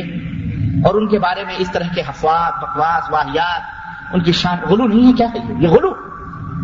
اور ابھی میں بتاؤں گا، چھوڑیں آپ اس کو۔ یہود و نصارہ اپنے دینی رہنماؤں کے بارے میں یہ عقیدہ رکھتے تھے کہ وہ اللہ کے اختیارات جو ہے نا، ان کے اندر بھی وہ اختیارات موجود ہیں۔ جو اللہ کے اختیارات ہیں وہ ان, ان کے رہنماؤں پیشواؤں کے اندر بھی وہ اختیارات موجود ہیں۔ چنانچہ اللہ نے فرمایا قل یا اہل الكتاب تعالوا الى كلمه سواء۔ قل يا اهل الكتاب تعالوا الى كلمه سواء بيننا وبينكم الا نعبد الا الله ولا نشرك به شيئا ولا يتخذ بعضنا بعضا اربابا من دون الله۔ اے نبی آپ ان اہل کتاب سے کہہ دو کہ آؤ آؤ اس کلمے کی طرف جو ہمارے اور تمہارے درمیان متفق علیہ ہے کہ ہم اللہ کے سوا کسی کی عبادت نہ کریں اور نہ ہی اس کے ساتھ کسی کو شریک کریں۔ اور نہ ہی ہمیں باز باز کی کو رب بنائے باز باز کو رب بنائے، ایسا نہ کرو۔ یعنی ان کا کہنا کیا تھا؟ من دون اللہ۔ اللہ کو چھوڑ کر انہوں نے اپنے مذہبی رہنماؤں کو، پیشواؤں کو، اپنے مشاق کو انہوں نے رب بنا لیا، رب بنا لیا تھا۔ میرے عزیزوں میرے دوستوں اور میرے بھائیوں، اس طرح سے ان کے درمیان، اس طرح سے اس طرح کے غلو اور اس طرح کی چیزیں ان کے درمیان پائی گئیں، جس کی بنا پر اللہ تبارک و تعالیٰ نے ان کو گمراہ قرار دیا۔ اب آئیے ذرا تھا میں غلو کرنے کے مظاہر۔ یہ وہ ان کے طریقے تھے کہ اس طریقے سے وہ غلو کیا کرتے تھے۔ اب میں آئیے میں آپ کو ایک بات بتاؤں کہ اس امت کو کہا گیا کہ تم ان کے نقشے قدم پہ چلو گے۔ کیسے چلو گے؟ انہوں نے اپنے صالحین، اپنے نیک، اپنے بزرگوں کے بارے میں غلو کیا، ان کی پوجا کرتے تھے، انہیں حاجت روا مشکل کو سب کچھ سمجھتے تھے۔ اس امت کے اندر غلو کہاں سے شروع ہوا اور کیسے شروع ہوا وہ سمجھنے کی ضرورت ہے۔ اس کی تھوڑی سی میں تفصیل میں نہ جاتے ہوئے مختصر سا اشارہ کروں گا تاریخ پڑھنے والے اس حقیقت کو جانتے ہیں۔ میرے عزیزوں، میرے دوستوں اور بھائیوں، عبداللہ ابن سوا یہودی نژاد جب ہر طرف سے یہ ذلیل و رسوا ہو گئے یہودی اور یہاں تک کہ خیبر کے اندر بھی نبی کریم صلی اللہ علیہ وسلم نے ان کی گوشت مالی فرمائی۔ اچھا ایک بات اور میں آپ کو بتاؤں۔ اللہ تعالیٰ نے قرآن کریم میں یہ ارشاد فرمایا کہ تجدن اشد الناس عداوة للذین آمنوا ہاں؟ جنہوں نے الیہود والذین اشرکو۔ اس طرح کی یہ آیت ہے کہ اللہ تعالیٰ نے فرمایا کہ سب سے زیادہ دشمن تم کس کو پاؤ گے؟ یہودیوں کو۔ اور کس کو؟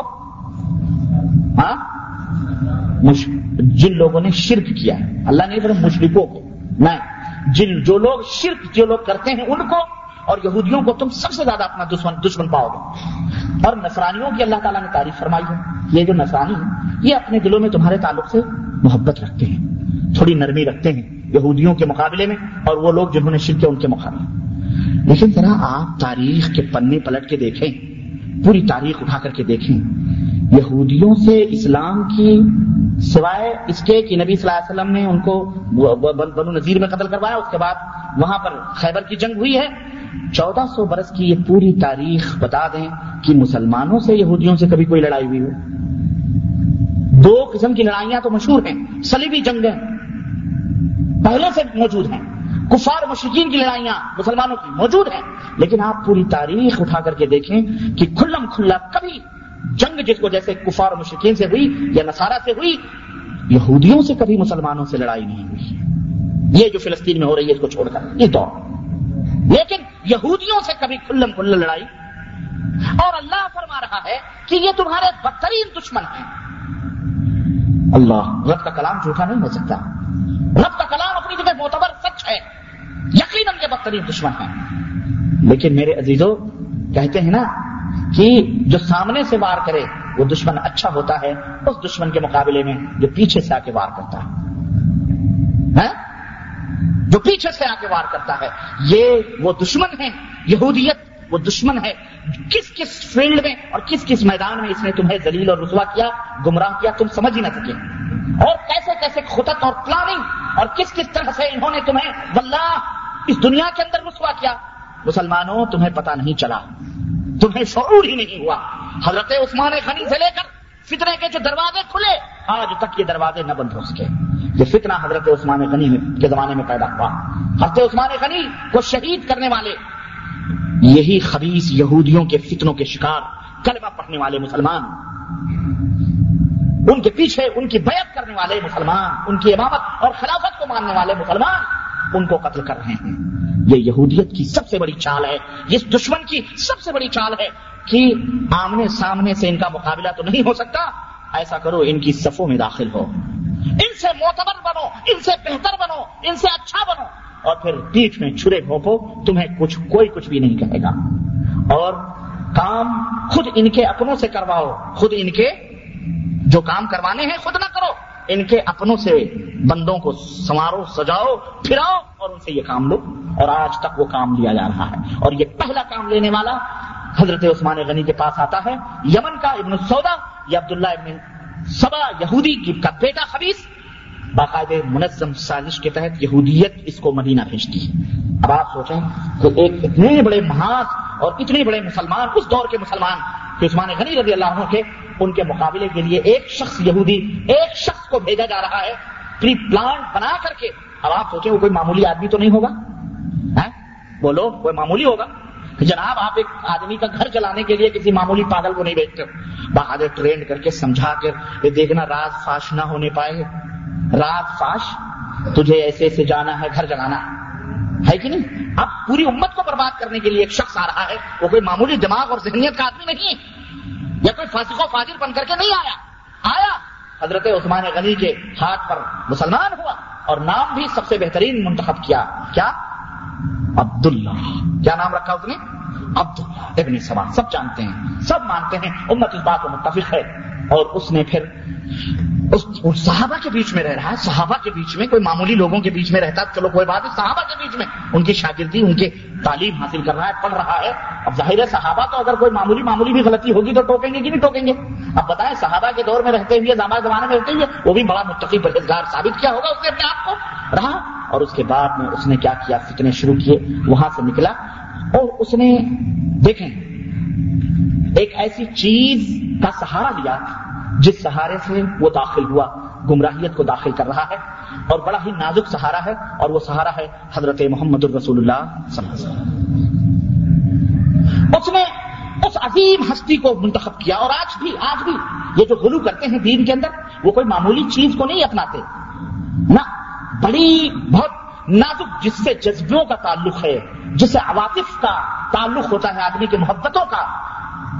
نبی کریم صلی اللہ علیہ وسلم سے محبت تو سب کرتے سب کرتے کفار بھی کرتے تھے، دشمن سب کرتے اور سب ان کو چاہتے ہیں، ان کی تعریفیں کرتے ہیں۔ اس لیے نبی صلی اللہ علیہ وسلم کا اس نے سہارا لیا، اور وہاں اس نے فتنے کا کی ایک بیج بوئی۔ اور وہ فتنہ کیا تھا؟ اس نے ایک اپنا ہواری مواری بنایا، تقوی تہارت کے، آج بھی لوگ اپنے حلقوں میں بیٹھ بیٹھ کر کے اپنے ہواری مواری بناتے ہیں اور جو کوئی زیادہ غلو ڈوب جاتا ہے تو پھر بیعتیں شروع ہو جاتی ہیں۔ ہے کہ نہیں؟ اور پھر وہ بیعت کرنے والے ان کا پیالہ پی لیے۔ ہاں؟ تو پیالہ پی لیے۔ تو جناب علی، خلاص اب وہ جو بھی کہہ رہے ہیں سب حق۔ ایسے ہی اس نے کیا۔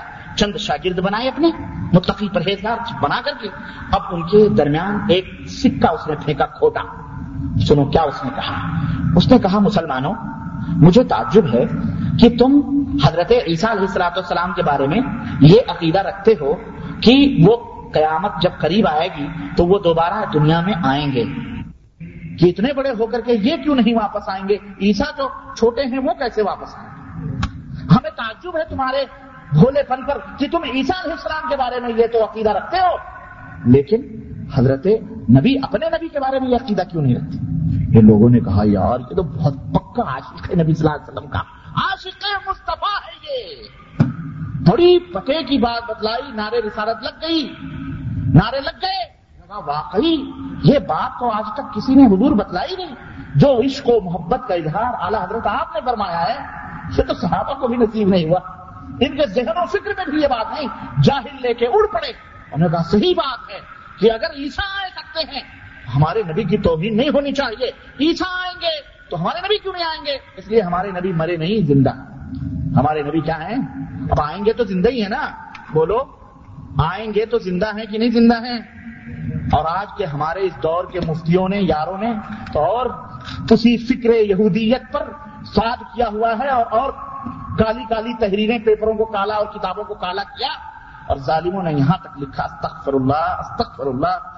جھوٹ بولنے والے پر اللہ کی کروڑا کروڑ لانتے ہوں کہ ہمارے نبی ایسے زندہ ہیں جیسے کوئی شخص کسی گھر کے گوشے میں بیٹھ کر مراقبے میں مصروف ایسے ہمارے نبی قبر میں بیٹھے ہوئے اور سنو، بڑے بڑے شیخ الاسلام ہیں، بڑے بڑے مفکر ملت ہیں۔ یہاں تک لکھتے ہیں کہ اللہ کے نبی کی جو بیویاں ہیں، وہ اس لیے امت کے اوپر حرام ہیں کہ اللہ کے نبی زندہ ہیں اور زندوں کی بیویوں سے شادی کرنا حرام ہے۔ ان, ان گور چشموں کو اندھوں کو یہ نظر نہ آیا۔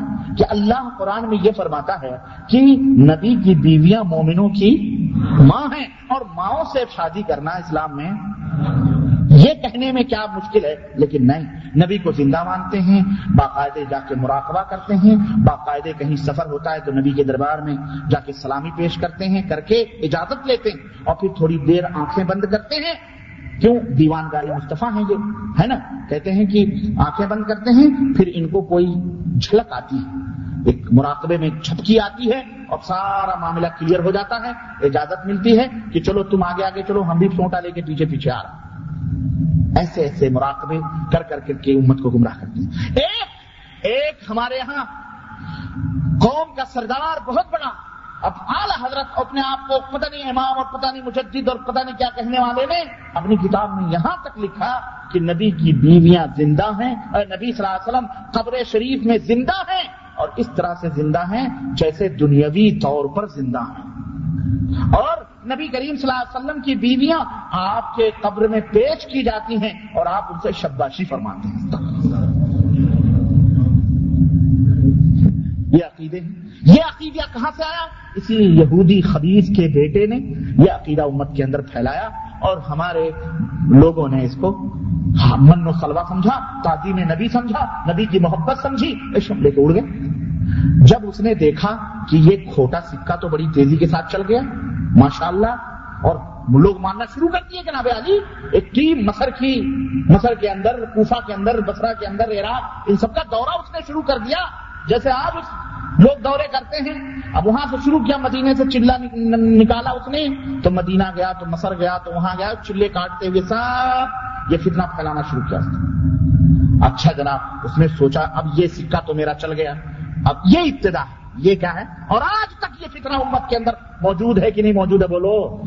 آج تک موجود ہے۔ اور آپ اس کے خلاف بولیں آپ کو غدار کہا جائے گا۔ آپ کو دشمن کہا جائے گا۔ یہ نبی کو نہیں مانتے رسول۔ اور یہی ہے۔ اور اگر میرے بھائیوں، رب رب الجلال کی قسم ہے، اگر یہی بات ہوتی تو ہوتی، کہ نبی کو قبروں میں زندہ مانا جاتا ہے۔ نہیں۔ نبی ہی نہیں، بلکہ کل حزب بما لدیہم فرحون۔ ہر پارٹی اپنے اپنے بزرگوں کو، چاہے بی گروپ کی ہو یا ڈی، چاہے ٹی گروپ کی ہو، چاہے سی، سب اپنے اپنے بزرگوں کو ہمارے ہندوستان، پاکستان، بنگلہ دیش میں قبروں کے اندر زندہ تسلیم کرتے ہیں۔ بھلے جاؤ، کتابیں اٹھا کے دیکھو، نام لینا۔ کہتے ہو کہ نام لیتا ہے۔ ہاں، اکبر نے کسی دور میں کہا تھا، ایک شیر الہ آباد، اکبر الہ آبادی نے، کہ رقیبوں نے رپٹ لکھوائی ہے جاجا کے تھانے میں۔ رقیبوں نے رپٹ لکھوائی ہے جاجا کے تھانے میں کہ اکبر نام لیتا ہے خدا کا اس زمانے میں۔ تو ہم نے اس کو تھوڑا سا بدلا ہے، رقیبوں نے رپٹ لکھوائی ہے جاجا کے تھانوں میں کہ ربانی نام لیتا ہے ان کا اس زمانے میں۔ یہ زمانہ لاگ لپیٹ کا ہے، امت کو جمع کرنے کا ہے، پلیٹ فارم پہ جمع کرو۔ یہود و نصارہ تمہیں مٹانے کے در پہ ہیں۔ ہم کہتے ہیں یہ اندر سے جو یہود و نصارہ بیٹھ کے ہمیں کھوکھلا کر رہے ہیں، یہ کیا کم ہے؟ یہودی کبھی آیا سامنے لڑنے کے لیے؟ اللہ نے تو فرمایا یہ سامنے نہیں آئیں گے۔ یہ ہمیشہ دیوار کے پیچھے چھپ چھپ کے حملہ کریں گے۔ اور آج تک دیواروں کے پیچھے ہماری پیٹھوں کو دیوار بنایا انہوں نے اور چھپ چھپ کر کے ایسی بدقید کیا امت کے اندر پھیلائی ہیں کہ رب کی رحمتیں اس امت سے روٹ گئی رب اپنی رحمتیں نازل نہیں فرما رہا ہے۔ اور سنو، عقیدہ بگڑتا ہے تو دنیا اور آخرت بھی بگڑ جاتی ہے۔ تم دنیا اور آخرت میں کبھی چین اور سکون نہیں پا سکتے۔ ہم اس کی دعوت دیتے ہیں جس کے اوپر دنیا اور آخرت میں تمہیں سکون مل سکتا۔ ہے اس لیے میرے عزیزوں اور میرے دوستوں اور بھائیوں صرف نبی کو زندہ ہی نہیں، میں واقعات کی رو میں کیا جاؤں؟ ہاں، کیا نام لوں؟ لوگوں نے کتاب لکھی۔ ایک حکیم صاحب ہیں، انہوں نے کتاب لکھی اور کہا ایک صاحب گئے حضرت فلاں کی قبر پر فاتحہ پڑھنے کے لیے۔ فاتحہ پڑھنے کے بعد کہنے لگے کہ بھائی یہ کون صاحب ہیں؟ بڑے دل لگی بات ہیں۔ یہ کون صاحب ہیں؟ بڑے دل لگی بات ہیں۔ کہنے لگے، کیا ہوا؟ کہنے لگے، میں فاتحہ پڑھ رہا تھا۔ انہوں نے کہا، قبر والے۔ کہہ رہے میاں، مجھ پر فاتحہ پڑھ رہے ہو؟ فاتحہ پڑھنا ہے تو کسی زندے پہ جا کے پڑھو۔ فاتحہ کسی مردے پہ پڑھو۔ مجھ پہ تم فاتحہ پڑھنے آئے ہو۔ تو یہ کون ہے؟ تو کسی نے کہا، یہ شہید ہیں شہید، حضرت زامن علی رحمت اللہ علیہ۔ اور حوالہ غلط ہو، ایک کروڑ ریال میں نے دیکھا تو نہیں ہے زندگی میں۔ دیکھا نہیں دیکھا نہیں یاروں نے خوب دیکھے ہیں کیونکہ وہ لوٹتے ہیں، بھائی ہم کہتے ہیں فقیر کہاں ایک کروڑ ریال انعام نہ نومن تیل ہوگا، نہ راجا ناچے گی۔ نہ تم حوالہ غلط ثابت کر سکتے ہو، نہ میں ایک کروڑ دے سکتا ہوں۔ سیدھی سی بات ہے۔ اس لیے میں نے ایک کروڑ رکھا ہے۔ یہاں تک لکھا انہوں نے، یہاں تک لکھا کہ ایک بڑے دارالعلوم میں جھگڑا ہوا دو مولویوں میں۔ ہاں جھگڑا ہوا۔ اب جناب علی ایک حضرت تھے، ان کا دل کسی ایک کی طرف مائل ہو گیا۔ مفسر قرآن ہے اسیر مالٹا۔ مفسر قرآن ہے اسیر ہاں بڑے تذکرے ہو رہے ہیں آج کل ان کے اسیر مالٹا کے نام پر۔ اسیر مالٹا ہے مفسر قرآن ہے جناب علی، انہوں نے لکھا، ان کا دل کسی ایک مولوی صاحب کی طرف مائل ہو گیا۔ ایک مولانا تھے تحجد فجر کے بعد، ان حضرت کو کہنے لگے، حضرت، آپ میرے کمرے میں تشریف لائیں۔ اور میں آپ سے کچھ عرض کرنا چاہ رہا ہوں۔ کہنے لگے، چلیے۔ کمرے میں آئے تو دیکھا کہا پہلے میرا یہ روئی کا لبادہ دیکھ لیجیے۔ روئی کا جو لبادہ ہوتا ہے، سخت سردی کے موسم میں بالکل پسینے سے کدھر تر پتر تھا۔ حضرت فلاں کیا ہوا؟ کہنے لگے، ابھی ابھی حضرت فلاں جو دفن ہے قبر میں، ہے نا، وہ ابھی ابھی زندہ جسد عنصری کے ساتھ تشریف لائے تھے۔ اور مجھ سے کہے گئے ہیں کہ حضرت سے کہہ دو فلاں صاحب مفسر سے کہ ان دو مولویوں کے جھگڑوں میں نہ پڑیں۔ بس یہی کہنے کے لیے میں نے آپ کو بلایا۔ کہنے لگے اللہ میری توبہ، میں میں جھگڑوں میں نہیں پڑتا میں آپ کے ہاتھوں پہ توبہ کرتا ہوں۔ اب آپ ذرا غور کریں، میرے پیارے میرے دوستوں، ان حضرت کو مرے ہوئے برسوں گزر گئے، مٹی کے نیچے نومن مٹی کے نیچے سوئے ہیں وہ۔ مولوی کا جھگڑا اوپر ہو رہا ہے دارالعلوم میں، ان کو کیسے پتا چلا؟ بولو، ان کو کیسے پتا چلا؟ یہ میری سمجھ میں نہیں آتا۔ یہ میری سمجھ میں، بولو ہم تو اپنے نبی کو زندہ نہیں سمجھ رہے ہیں، تو ان ان کو کہاں سے زندہ سمجھ؟ یہ میری سمجھ میں نہیں آتا۔ چلو ٹھیک ہے، پتا چلا۔ فرماتے ہیں، حضرت، ہو سکتا ہے روح لوٹ آئی ہو۔ تو ٹھیک ہے، روح لوٹ آئی ہے بھیا، نومن مٹی کے نیچے۔ حضرت کا دل اسیر مالٹا کا کسی طرف مائل ہو گیا۔ کسی ایک کی طرف مائل ہو گیا۔ تو پھر صاحب قبر کو کیسے پتا چل گیا کہ حضرت فلاں کا دل ایک مولوی کی طرف مائل ہو گیا؟ کیسے پتا چلا۔ کیا سینوں کے بھیدوں کا علم اللہ کے سوا کسی اور کو معلوم ہے؟ بولو چلو، ہم کہنے لگے بھائی کشف ہو گیا، مرنے کے بعد بھی کشف ہوتا۔ ہاں ہاں لوگوں کو زندگی میں ہوتا ہے، مرنے کے بعد بھی کشف ہوتا ہے۔ جی، کشف ہو گیا۔ چلو ٹھیک ہے بھائی۔ اب حضرت کو کشف ہوا کہ نومن مٹی اٹھا کے کیسے آئے؟ اوپر کیسے آئے؟ آئے تو کفن سڑا وڑا نہیں تھا؟ اب جب زندہ رہتا ہے آدمی تو بالول بھی بڑھتے ہیں۔ کفن تو ویسے ہی ختم ہو جاتا کچھ دنوں میں کہ کوئی نیا کفن جنت سے لے کے آئے۔ اب جنت میں ہوتے تو جنت سے نکلنے کی خواہش کہاں؟ اللہ تو فرماتا ہے، شہیدوں کے بارے میں ایک دفعہ آ گئے ہو اب دوبارہ۔ اور جہنم میں اگر ہوتے تو جہنم کا داروگا اتنا کمزور ہے کہ جسے تمہیں ٹہلنے کے لیے چھوڑ دیتا کہ جاؤ، ایسا تو نہیں ہے۔ کیسے آئے؟ ہو سکتا ہیلا بہانا کیا۔ استغفر اللہ۔ ایسے بھی گزرے ہیلے بہانے میں ماہر ہیں۔ لوگ ہمارے یہاں ماہر ہیں۔ ایک بہت بڑے امام کے بارے میں واقعہ نقل کیا جاتا ہے اور لکھا بھی گیا ہے کہ سال میں ان کے اوپر جب زکات فرض ہوتا تو جیسے کل فرض ہونے والا ہے تو آج ہی پورا زیور، پورا مال اپنے بیوی کے ہینڈ اوور کر دیتے کہ بیگم یہ تمہیں گفٹ دے رہا ہوں۔ اور جب بیگم کے اوپر دوسرے سال فرض ہوتا تو بیگم حضرت کو دے دیتی کہ حضرت یہ مال میں آپ کو گفٹ کر رہی خلاص، تو سالوں سال زکات ہی۔ اللہ، یہ امامت، یہ تقوا ہے، یہ پرہیزگار۔ کیا کہیں؟ یہ سب موجود ہے، سب کتابوں میں موجود ہے۔ استغفر اللہ استغفر اللہ۔ کیا کیا کہیں؟ کیا کیا بیان کریں۔ ایک ایک چیز ہو تمبا کجا کجا نے ہم۔ میں عقیدے کی بات کر رہا ہوں، میں عمل، آمین، رفع دین کی بات نہیں کر رہا۔ معاف کر۔ ہم نے اسی اسی جامع مسجد میں حرم کے قریب کے آج سے دو سال پہلے تقریر کی تھی۔ ایک، اسی آپ کے مکے میں ایک مفتی صاحب کوئی رہتے ہیں، نام پتا ان کا نہیں دیا تھا۔ مفتی صاحب نے ہندوستان اپنے پیروں کو بلایا، شور مچا کر۔ بدزبان میراج ربانی کی حرزہ سرائیاں ہیڈنگ آئی میرے پاس اس کے اخبار کے تراشے آئے اور اس کو جناب علی جہاں جہاں پورے ہندوستان میں تقسیم کرایا گیا کہ مکے میں بیٹھ کر ہرزہ سرائیاں کرتا میں ہرزہ سرائیاں کر رہا ہوں۔ میں کس کا کس کا نام لوں؟ نام لوں تو ابھی پردے پا جاؤ سامنے آ کے بات کرو، مرد ہو تو چھپے بات نہیں کرتے۔ اگر ہمت ہے مجھے اس کی پرواہ نہیں ہے کہ یہاں کیا ہے دنیا اللہ کی۔ یہ دنیا کس کی ہے؟ پوری، ہر ملک ملک ماس کی ملک خدا ماس۔ ہر ملک ہمارا ملک ہے۔ اس لیے کہ ہمارے اللہ کا ملک ہے۔ ریشا دوانیاں دجل اور فریب نہیں۔ حق پہ آؤ، حق پہ۔ تعصب نہ کرو، غلو نہ کرو۔ مسلمانوں، تمہیں اللہ کے سامنے کھڑا ہونا ہے۔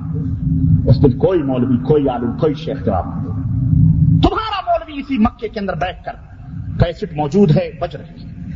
کہتا ہے، کیا کہتا ہے؟ کسی کو کام ہو تو سنے کہتا ہے اچیر مالدہ، امتحان لے رہے ہیں ایک بڑے دارالعلوم میں۔ اور ایک ایسے غبی، بیوقوف طالب علم، جو حضرت کا فخر المحدثین کا شاگرد ہے۔ جو مشہور ہے پورے دارالعلوم میں کہ اس کو کچھ نہیں آتا جاتا۔ حضرت کے چڈی بنیان ہوتا تھا۔ کمرے میں امتحان کرنے میں اسی سے امتحان لوں گا۔ اس کا امتحان لے رہے ہیں۔ بخاری کے سب سے سخت سے سخت ترین سوالات کیے جا رہے ہیں۔ وہ شاگرد فٹافٹ فٹافٹ جواب دیتا جا رہا فخر المحدثین بھی بغل میں بیٹھے اسیر مالٹا کہتے ہیں، حضرت آپ کمرے سے باہر تشریف لے جائیں۔ کہنے لگے، کیوں؟ میں تو خاموش بیٹھا ہوں۔ میں کیا کر رہا ہوں؟ میں کچھ بول رہا ہوں؟ یہ تو میرا شاگرد ہے، بول۔ خادم یہ جواب دے رہا ہے۔ کہنے لگے، حضور، بات یہ نہیں ہے. بات یہ ہے کہ میں اتنے سخت سے سخت ترین سوالات اس بندے سے کر رہا ہوں اور یہ فٹافٹ جواب دے رہا ہے۔ بڑے بڑے علماء نہیں جواب دے سکتے ہیں۔ یہ کیسے جواب دے رہا ہے؟ اس کا مطلب یہ ہے کہ جوابات آپ اس کے سینے میں القا فرما یہ اسی حرم میں بیٹھا ہوا۔ کوئی بھی اسی حرم میں بیٹھا ہوا۔ ایسی ایسی بکواسات، یہ کیا ہے؟ اور یہی نہیں۔ بلکہ یہاں تک اس نے کہا، کیا کہا؟ کوئی ہے تو جا کے پکڑے، پوچھے، حضرت آپ نے فرمایا کہ نہیں فرمایا؟ کسی نے قسیم میں پوچھا، کہا، تمہیں تمہیں گلستا میں کانٹے ہی نظر آتے ہیں؟ تم ایسے کانٹے دار سوالات کیوں کرتے ہو؟ تو کہنے والے نے کہا، کانٹے بوئے ہو تو سوالات تو کانٹوں کے ہوں گے نہیں۔ اس کا مطلب یہ ہے کہ آپ کے گلستا میں کانٹے بھی ہیں۔ تو کانٹے کیوں بوتے ہو؟ کہ کانٹوں پہ ہاتھ جائیں۔ پھول ہی پھول بو۔ یہی نہیں بلکہ یہاں تک کہ ہمارے بہت سارے مشائق مدینے میں ہوتے تھے اور تعلیم بغداد والوں کو دیا کرتے تھے یا کوفہ بسرا والوں کو دیا کرتے تھے۔ یہ ہے توجہ۔ کہتے ہیں یہ وہ باتیں ہیں جو سب کی سمجھ میں آنے والی۔ استغفر اللہ ہم اللہ کرے ہماری سمجھ میں نہ آئے تمہاری سمجھ میں آئے۔ تم ہی لے کے جاؤ، یہ گند، یہ ہم گند نہیں مانتے۔ یہ گند ہم ہم اللہ کے سوا، اللہ کے سوا کسی کو عالم الغیب و شہادہ نہیں مانتے اور نہ مانیں گے۔ اور ماننے والوں کو مشرق سمجھتے ہیں۔ ماننے والوں کو مشرق سمجھ اور دوگلی پالیسی نہیں۔ اس لیے میرے عزیزوں بات وہ ہو جو سامنے ہو۔ میں یہ کہہ رہا ہوں، یہ یہودیت کی سازش مسلمانوں کو بدعقیدہ بنا رہی ہے۔ اب اسی بدعقیدگی کی بنیاد پر یہ اللہ کی رحمتیں روٹھی ہیں۔ یہ ہر جگہ، ہر میدان میں زلیل ہو رہے ہیں، رسوا ہو رہے ہیں بھگا بھگا کے مارے جا رہے ہیں۔ انہیں کہیں پناہ نہیں ملی۔ تم کہتے ہو کہ اسلحے نہیں ہیں، تم کہتے ہو قوت نہیں ہے۔ ہاں، سوا ارب ڈیڑھ ارب سے زیادہ ہماری تعداد ہے۔ لیکن پھر کیوں؟ وسائل سیل ہیں۔ وجہ کیا؟ وجہ یہی ہے بے ایمان ہے کیا ہے بولو بے ایمان ہے بے ایمان ہے ایمان نہیں ہے عمل سے کچھ بھی ہو بے ایمان ہے یہ ایمان اور عقیدہ درست، اکثر کا نہیں ہے، اکثر کا نہیں ہے۔ وما يؤمن بالله اکثرهم وما يؤمن بالله اکثرهم الا وهم مشركون. اکثر مشرک ہے اس لیے اللہ سے ڈرو اللہ سے ڈرو میں کہاں کہاں آپ کو لے کے چلوں؟ کن کن جگہوں پر؟ یہ غلوف صالحین کے نمونے. یہ غلو. یہ زیادتیاں یہی نہیں. اعمال میں بھی. اور اللہ کے نبی صلی اللہ علیہ وسلم کے زمانے میں بھی کچھ لوگ آئے تھے.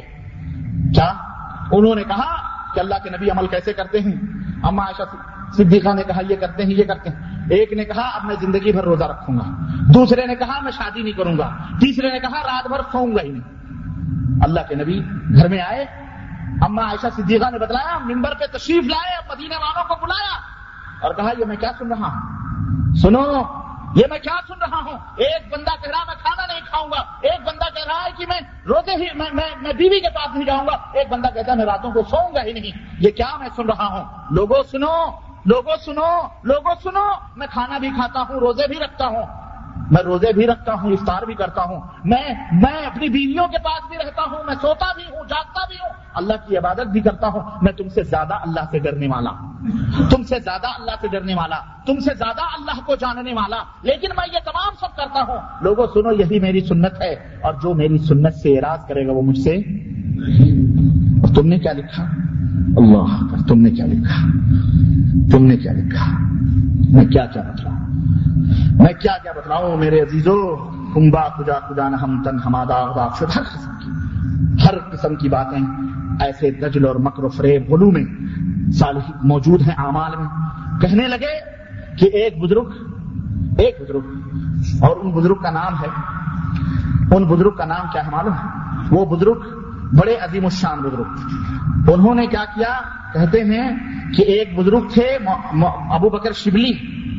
ابو بکر ابو بکر شبلی رحمت اللہ علیہ۔ ان کے بارے میں روایت میں آتا ہے کہ وہ نیند کو دور کرنے کے لیے اپنی آنکھوں میں نمک ڈالا کرتے باقی زیادہ سے زیادہ ہے بات ہاں ہمارے دور کے مفتی ہوتے، کہتے حضور نمک سے کیا فائدہ ہے؟ مرچی ڈال دیا کریں، بہت تیز رہے گی۔ ہم ہوتے تو یہ کہتے، مرچیاں ڈالا کرو، اللہ کے بندو۔ ہے نا؟ جیسے آج کے دور میں ایک مفتی نکلا ہے، الیاس قادری۔ الیاس قادری ہری ہری ہری ہری پگڑیاں والے ہری پگڑیاں وہ اس, اس کا اس کا وسیعت نامہ چھپا ہے کتاب میرے پاس موجود ہے۔ اس نے لکھا جب میں مر جاؤں گا تو میری آنکھوں میں خاک مدینہ کا سرما لگانا۔ ہم نے کہا یہ یہ جو ہے نا ڈپلیکیٹ عاشق ہے۔ یہ اگر یہ پکا عاشق ہے اس کو پٹک کے ابھی خاک مدینہ کی دھول خاک مدینہ اس کی آنکھوں میں لگواؤ۔ اگر یہ واقعی عاشق ہے تو مرنے کے بعد تو بھائی پتہ نہیں چلتا کان میں بھرو منہ میں بھرو مٹی جہاں چاہو بھرو۔ اگر یہ سچا عاشق ہے اگر یہ اگر یہ سچا عاشق ہے، تو اس کو کہو کہ ابھی تو خا کے مدینہ اپنی آنکھوں میں لگا لے ہے کہ نہیں؟ تب تو مردان کی یہ کیا؟ کہ مرنے کے بعد میری آنکھوں میں خاک مدینہ کا قرما لگانا۔ استغفر اللہ سنو، حضرت حضرت ابو نصر سراج توسی نے ابراہیم بن ادھم کے حوالے سے لکھا لکھا ہے۔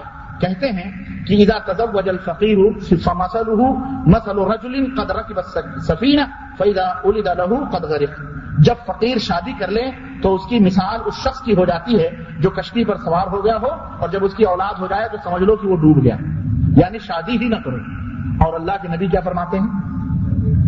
کہ النکاح من سنتی۔ ومن رغب عن سنتی فلیسا من نکاح میری سنت ہے اور میری سنت سے منہ موڑنے والا مجھ سے نہیں لیکن یہ دیکھیں۔ کہتے ہیں کہ جناب علی، اللہ اکبر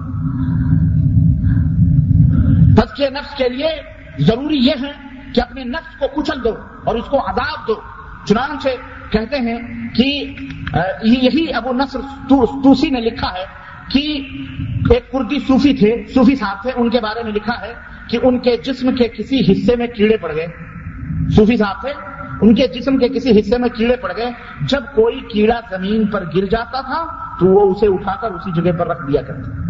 پھر کیڑے اٹھا کے اسی جگہ پہ رکھ دیتے تھے اور کہتے تھے، یہ تیرا حق ہے، اس کو چھوڑ کے کیوں جاتا؟ یہ بتاؤ، ہمارا اسلام ہے یہ؟ یہ ہمارے اسلام کی ہے کہتے ہیں کہ ایک بزرگ تھے۔ ایک بزرگ وہ تیس برس تک، کتنے برس تک؟ تیس برس تک اپنے منہ میں کنکریاں بھرتے، بھرے رہے۔ کنکری بھر کے تیس برس تک اپنے منہ میں رکھے رہے تاکہ انہیں چپ رہنے کی عادت پڑ جائے۔ انہیں تو مہاتما گاندھی کے ساتھ رہنا چاہیے تھا۔ اس نے تین بندر کی تصویریں رکھی ہوئی تھی ایک نے اپنا آنکھیں بند کی تھی ایک نے منہ بند کیا تھا اور ایک نے شرمگاہ بند کی تھی۔ ہاں؟ نہ برا دیکھو، نہ برا بولو، نہ برا کرو۔ یہ کہاں لکھا ہوا ابو طالب مکی ایک ہے مکہ کے۔ ابو طالب مکی، ان کی کتاب ہے قوت القلوب قوت القلوب دلوں کو تقویت دینے والی کتاب ہے۔ یہ دلوں کو ڈھانے والی کتاب ہے قوت القلوب نہیں فوت القلوب ہے یہ۔ ہاں کہتے ہیں ابو القاسم کو ایک صاحب کشف کا بزرگ کا واقعہ کہتے ہیں کہ ان کے جسم سے بھیڑیں چمٹی رہتی بھیڑ جانتے بھیڑ؟ بھیڑ۔ بھیڑ نہیں جانتے۔ برما والے نہیں جانتے یہ جانتے ہیں آپ لوگ، لیکن سمجھتے نہیں، آپ کی زبان میں کچھ اور کہا جاتا ہوگا۔ یہ پیلے کلر کی بھیڑیں ہوتی ہیں، دیواروں میں رہتی ہیں، بہت تیز ڈنک مارتی ہیں، مارے تو آدمی پسینے سے گرک ہو جائے۔ سمجھ رہے تو بھیڑیں ان کے جسم سے چمٹی رہتی تھی اور ان کو ڈستی رہتی تھی لیکن وہ کبھی ان بھیڑوں کو اپنے جسم سے نہیں ہٹاتے۔ کہتے ہیں کہ صفوان ابن سلیم جالوں میں زمین پر لیٹتے تھے تاکہ انہیں ٹھنڈک لگے اور گرمیوں میں گھر کے اندر کوٹری میں سوتے تھے تاکہ گرمی کی وجہ سے نیند نہ آ سکے۔ یہ بڑے بڑے صوفیہ ہیں، اولیاء۔ کون ہیں یہ؟ بڑے بڑے صوفیہ کے کارنامے۔ کہتے ہیں، اور آپ نے تو پڑھا ہوگا، فضائل اعمال وغیرہ میں ایک بزرگ، سات دن تک، سید صاحب تھے، سات دن تک بغیر پیشاب پیخانہ کیے ہوئے ہفتوں پیشاب کا خانہ نہیں کرتے تھے، ایک وضو سے سات دن تک نمازیں پڑھتے بارہ؟ بارہ دن؟ ہاں بارہ دن بارہ دن۔ سوری، سات ہی پہ میں نے اتباع کیا، پانچ دن کم کر دیا، میں نے بارہ دن۔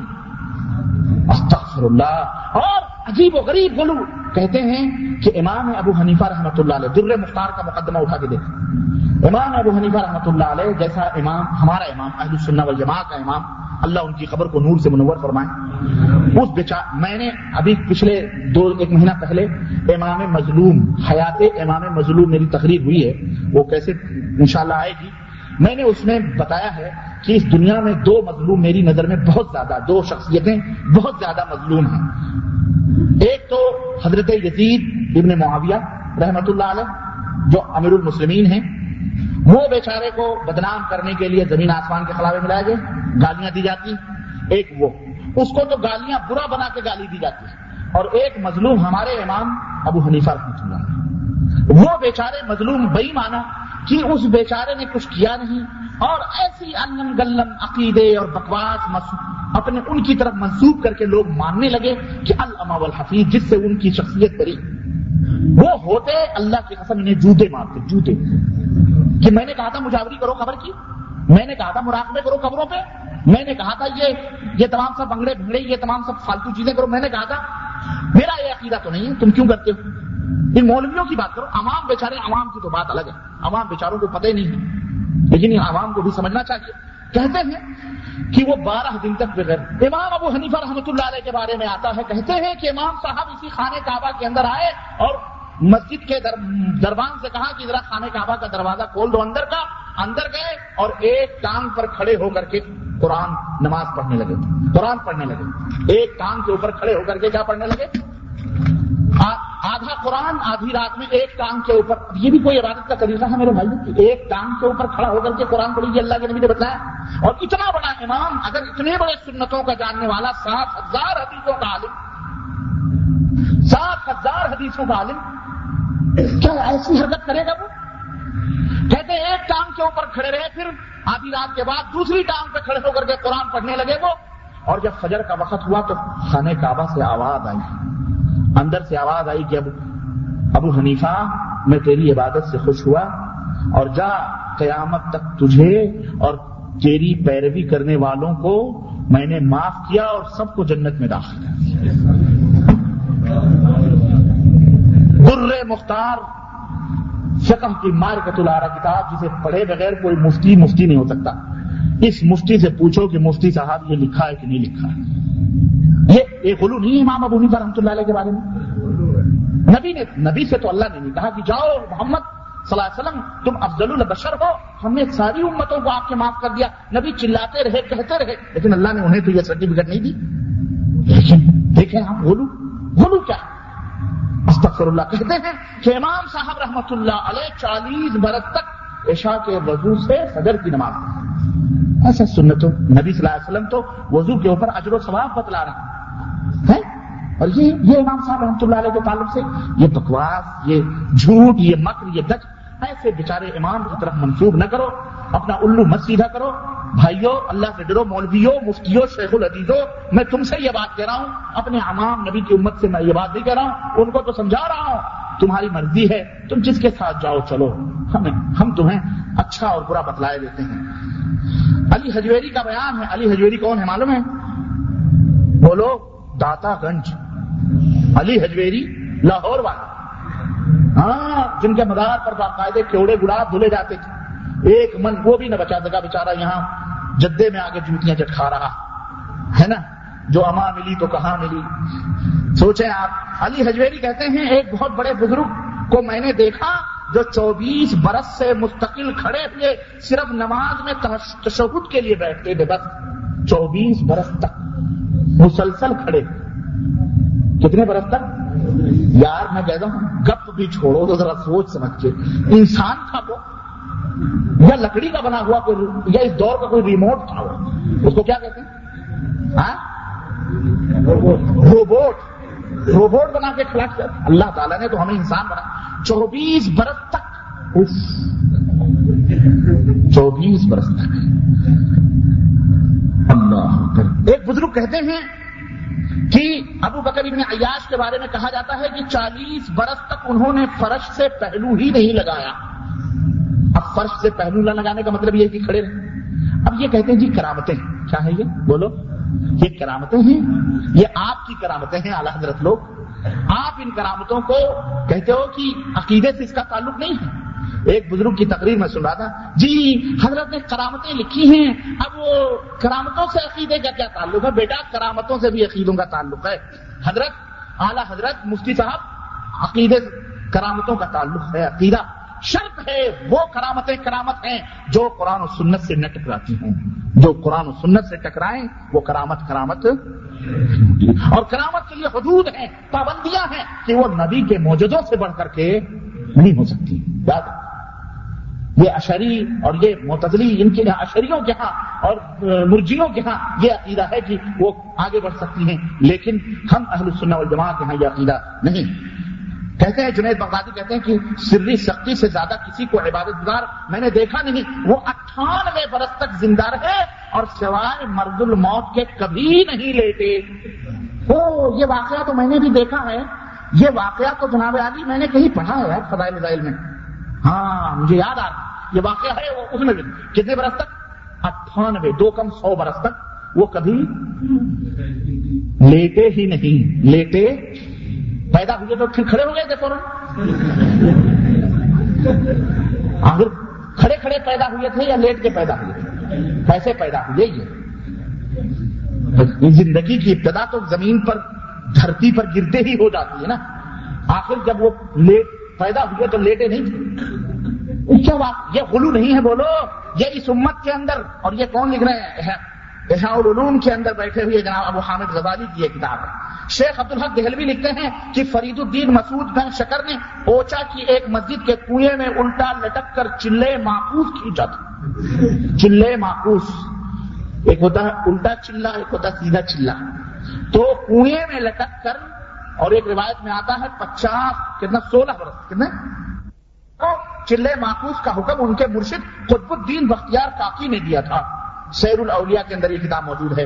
اور چشتی سلسلے کے ایک اور بزرگ خواجہ ابو محمد کے بارے میں بھی میر خود راوی ہیں کہ وہ اپنے مکان کے ایک گہرے کنویں میں الٹے لٹک کر عبادت میں مصروف ہوتے تھے۔ کیسے لٹک کر اب یہ الٹے عبادت کون سی ہوتی ہے الٹے کون سی؟ نماز الٹی پڑی جاتی اللہ کے، یہ دیکھ رہے ہیں، یہ غلو۔ یہ غلو ہیں یہ۔ اسی طرح سے میرے عزیزوں ترک دنیا کے تعلق سے کہتے ہیں کہ حضرت سہل تختری رحمت اللہ علیہ کا کہنا ہے کہ جو شخص فاقہ کرنے کے بعد اس قدر نڈھال ہو گیا، نڈھال ہو گیا ہو کہ بیٹھ کر نماز پڑھتا ہو، اس کی نماز، اس آدمی کی نماز سے افضل ہوگی جو سیر ہو کر کھاتا ہو اور طاقت رکھنے کی وجہ سے کھڑا ہو کر نماز پڑھتا ہو۔ یعنی فاقہ کس کر نڈھال ہو جاؤ۔ پھر کھڑے ہو کر کے نماز پڑھو۔ اس کی نماز کیا ہے؟ وہ بیٹھ کر نماز پڑھے۔ اس کی نماز افضل ہے۔ اس آدمی جو کھا پی کر کے نماز پڑھتا ہے۔ استغفر اللہ استغفر اللہ استغفر اللہ سہل تختری کے خیال کے مطابق آدمی کو کھانا، اس وقت کھانا چاہیے جب طاقت نہ ہونے کے باعث جان چلی جانے کا خطرہ ہو۔ اور عقل میں خلل پڑ جائے گا جان جانے کا خطرہ ہو تو عقل کہاں رہے گی؟ اس وقت کی عبادت اللہ کے یہاں یہ کہتے ہیں سہل تختری کا خود اپنا حال یہ تھا کہ وہ پندرہ دن سے پہلے کھانا ہی نہیں کھاتے تھے۔ پندرہ پندرہ دن تک کھانا نہیں کھاتے تھے۔ اور جب رمضان کا مہینہ آتا تو عید کا چاند دیکھنے سے پہلے مطلق کچھ نہیں کھاتے خطرہ ہو۔ اور عقل میں خلل پڑ جائے گا جان جانے خطرہ تو عقل کہاں رہے گی اس وقت کی عبادت اللہ کے ہمارے یہ کہتے ہیں سہل تختری کا خود اپنا حال یہ تھا کہ وہ پندرہ دن سے پہلے کھانا ہی نہیں کھاتے تھے۔ پندرہ پندرہ دن تک کھانا نہیں کھاتے تھے۔ اور جب رمضان کا مہینہ آتا تو عید کا چاند دیکھنے سے پہلے مطلق کچھ نہیں کھاتے تھے۔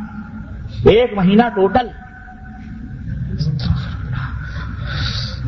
حضرت عثمان مغربی کہتے ہیں کہ ربانی چالیس روز تک نہیں کھاتا۔ ربانی؟ ربانی چالیس روز، میں تو روز کھاتا ہوں بھائی۔ ہے نا؟ لیکن میں وہ ربانی، وہ شیطانی شیطانی لوگ چالیس۔ ہمارے نبی روز کھاتے تھے کہ نہیں کھاتے تھے؟ کھجور ہی کھاتے تھے، پانی پیتے تھے پیتے تھے۔ اس لیے وہ ربانی ہے یہ شیطانی ہیں جن کو انہوں نے کیا خطاب دیا ہوا ہے؟ شیطانوں کو قطب العالم، غوث العالم پتہ نہیں کیا کیا خطاب دے دے کر کے یہ پوچھتے ہیں، کسی کو اوتاب کسی کو پتہ نہیں کیا کیا۔ ہاں کہتے ہیں چالیس روز تک نہیں کھاتا اور جو سمدانی ہوتا ہے وہ اسی روز تک نہیں کھاتا۔ او ہو پھر ربانی سے بڑھ کر خاندانی ہی ہو گیا۔ پھر نعمانی کہاں آئے؟ نعمانیوں کا تو پھر بہت لمبا معاملہ ہوگا۔ حضرت اسماعیل مغربی کے بارے میں بتایا جاتا ہے کہ انہوں نے انسانی غذاؤں کو سالہ سال تک نہیں استعمال کیا، صرف گھاس کی جڑیں کھا لیا کرتے اور اسی کو اپنی عادت بنا دیا کرتے۔ بتاؤ، یہ اسلام ہے؟ بولو مسلمانوں، تم عمل کر پاؤ گے۔ جب تم نہیں عمل کر پاؤ گے تو تم ولی نہیں ہو سکتے ہو۔ اور جب تم ولی نہیں ہو سکتے تو پھر کیا کرو گے؟ کیا کرو گے؟ پھر ان سلسلوں میں بولو، ان سلسلوں میں ان مکاروں کے ہاتھوں پر بیعتیں کرو۔ اپنا ایمان بیچو، اپنا زمین بیچو، ان کو ولی مانو، یہ جیسے کہیں ویسے عمل کرو۔ سمجھ آئی کہ نہیں آئی؟ یہ سب جو بیان کیا جا رہا ہے، وہی بیان کیا جا رہا ہے۔ کہتے ہیں کہ ایک بار ایک بزرگ، ایک بار ابو نس سراج توسی کے متعلق روایت یہ ہے کہ ایک بار وہ رمضان کے مہینے میں بغداد آئے۔ اور مسجد شونزیا کے گجرے میں موتقف ہوئے۔ وہاں موجود درویشوں نے اتفاق رائے سے انہیں اپنا امام بنایا۔ انہوں نے ماہ مبارک کی تراوی میں پانچ بار قرآن ختم کیا۔ روزانہ افطار کے وقت خادم ایک روٹی حجرے میں پہنچا دیتا۔ عید کی نماز پڑھ کر یہ بغداد سے واپس روانہ ہو گئے۔ خادم نے حجرے میں جا کر دیکھا تو تمام روٹیاں اسی طرح رکھی ہوئی تھی تذکرے اولیاء فرید الدین گنشکر۔ اللہ اکبر۔ یہ دیکھیں۔ اعوذ باللہ، استغفر اللہ۔ اور میرے عزیزوں اسی کو کیا کہا جاتا ہے؟ یہ ولایت ہے اور یہی سب کچھ ہے۔ میں میں کیا کیا بتاؤں اور کیسی؟ اور اس سے روحانیت آتی ہے۔ اس سے کیا آتی ہے؟ روحانیت آتی ہے اور قبروں سے فیض اور یہ تمام سب چیز جو حاصل کرنے کا وہ تمام سب ہے وہ تو بہرحال اور وحدت الوجود، وحدت الشہود، غلو کر کر کے اپنے اپنے بزرگوں میں اللہ کو تصور مانتے ہیں کہ اللہ داخل ہوتا ہے، اللہ آتا ہے۔ شاہ عبد الحق محدث دہلوی ہیں، شاہ ولی اللہ محدث دہلوی۔ کون نہیں جانتا محدث دہلوی رحمۃ اللہ علیہ کو؟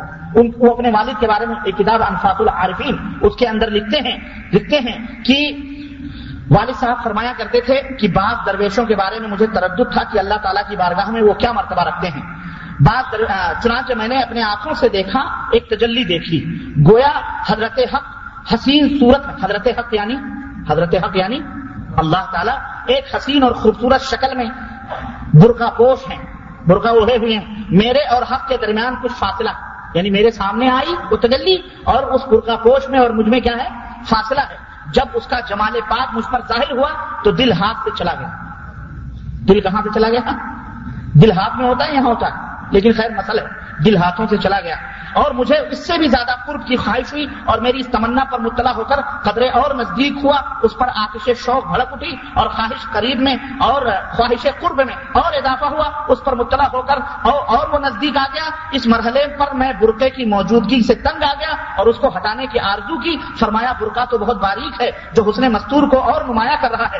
عرض کی پھر بھی حجاب تو ہے بلا کر نکاب اٹھا دی اور پھر فرمایا کہ بعض سالکوں کو پہلا مرتبہ حاصل ہے خاص سالکوں کو دوسرا مرتبہ اور اخص الخواص کو مرتبہ سالک میسر ہے اور فلاں فلاں ان تینوں میں سے کوئی مرتبہ نہیں رکھتے۔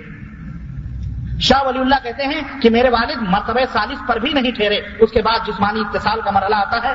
بے صورت اندر آمد کے ذیلی عنوان کے تحت وہ لکھتے ہیں کہ والد صاحب فرمایا کرتے تھے کہ ایک مرتبہ میں انتہائی گھٹن محسوس کر رہا تھا۔ اچانک مجھ پر ایک تجلی آئی۔ میں نے دیکھا کہ ایک حسین اور خوبصورت عورت زیورات اور جاذب نظر لباس سے مزین ہے۔ آہستہ آہستہ میرے قریب آنے لگی اور اس کے قریب سے میرا شعلے شوق بھڑکنے لگا۔ بلاخر وہ مجھ سے بغل گیر ہو کر ایک تن ہو گئی۔ میرا وجود اس کی شکل میں مل گیا۔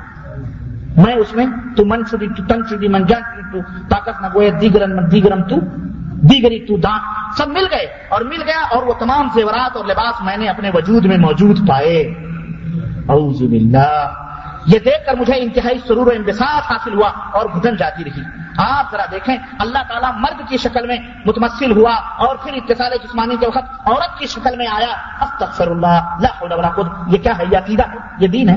اور اس طرح وحدت الوجود وحدت الشہود۔ اور کیا کیا میں آپ کو بتاؤں میرے عزیزوں یہ اہل تصوف کی کرم فرمائیاں ہیں جو ان کی کتابوں کے اندر اور ان کے تمام باتوں کے اندر اور ان کے ماننے والوں کے اپنے اپنے عقیدوں کے اندر یہ تمام سب چیزیں موجود ہیں۔ استغفر اللہ استغفر اللہ اسی طرح سے اسی طرح سے یہی نہیں، بلکہ یہ کہتے ہیں، ان کا عقیدہ یہ ہے کہ یہ جو دنیا کے اندر یہ جو تمام سب دین اور دھرم پائے جاتے ہیں نا، یہ تمام سب دین دھرم ایک ہی ہیں۔ سب اللہ ہی کو پوج رہے ہیں۔ تم رام کو پوجو، تم چنانچہ کہتے ہیں۔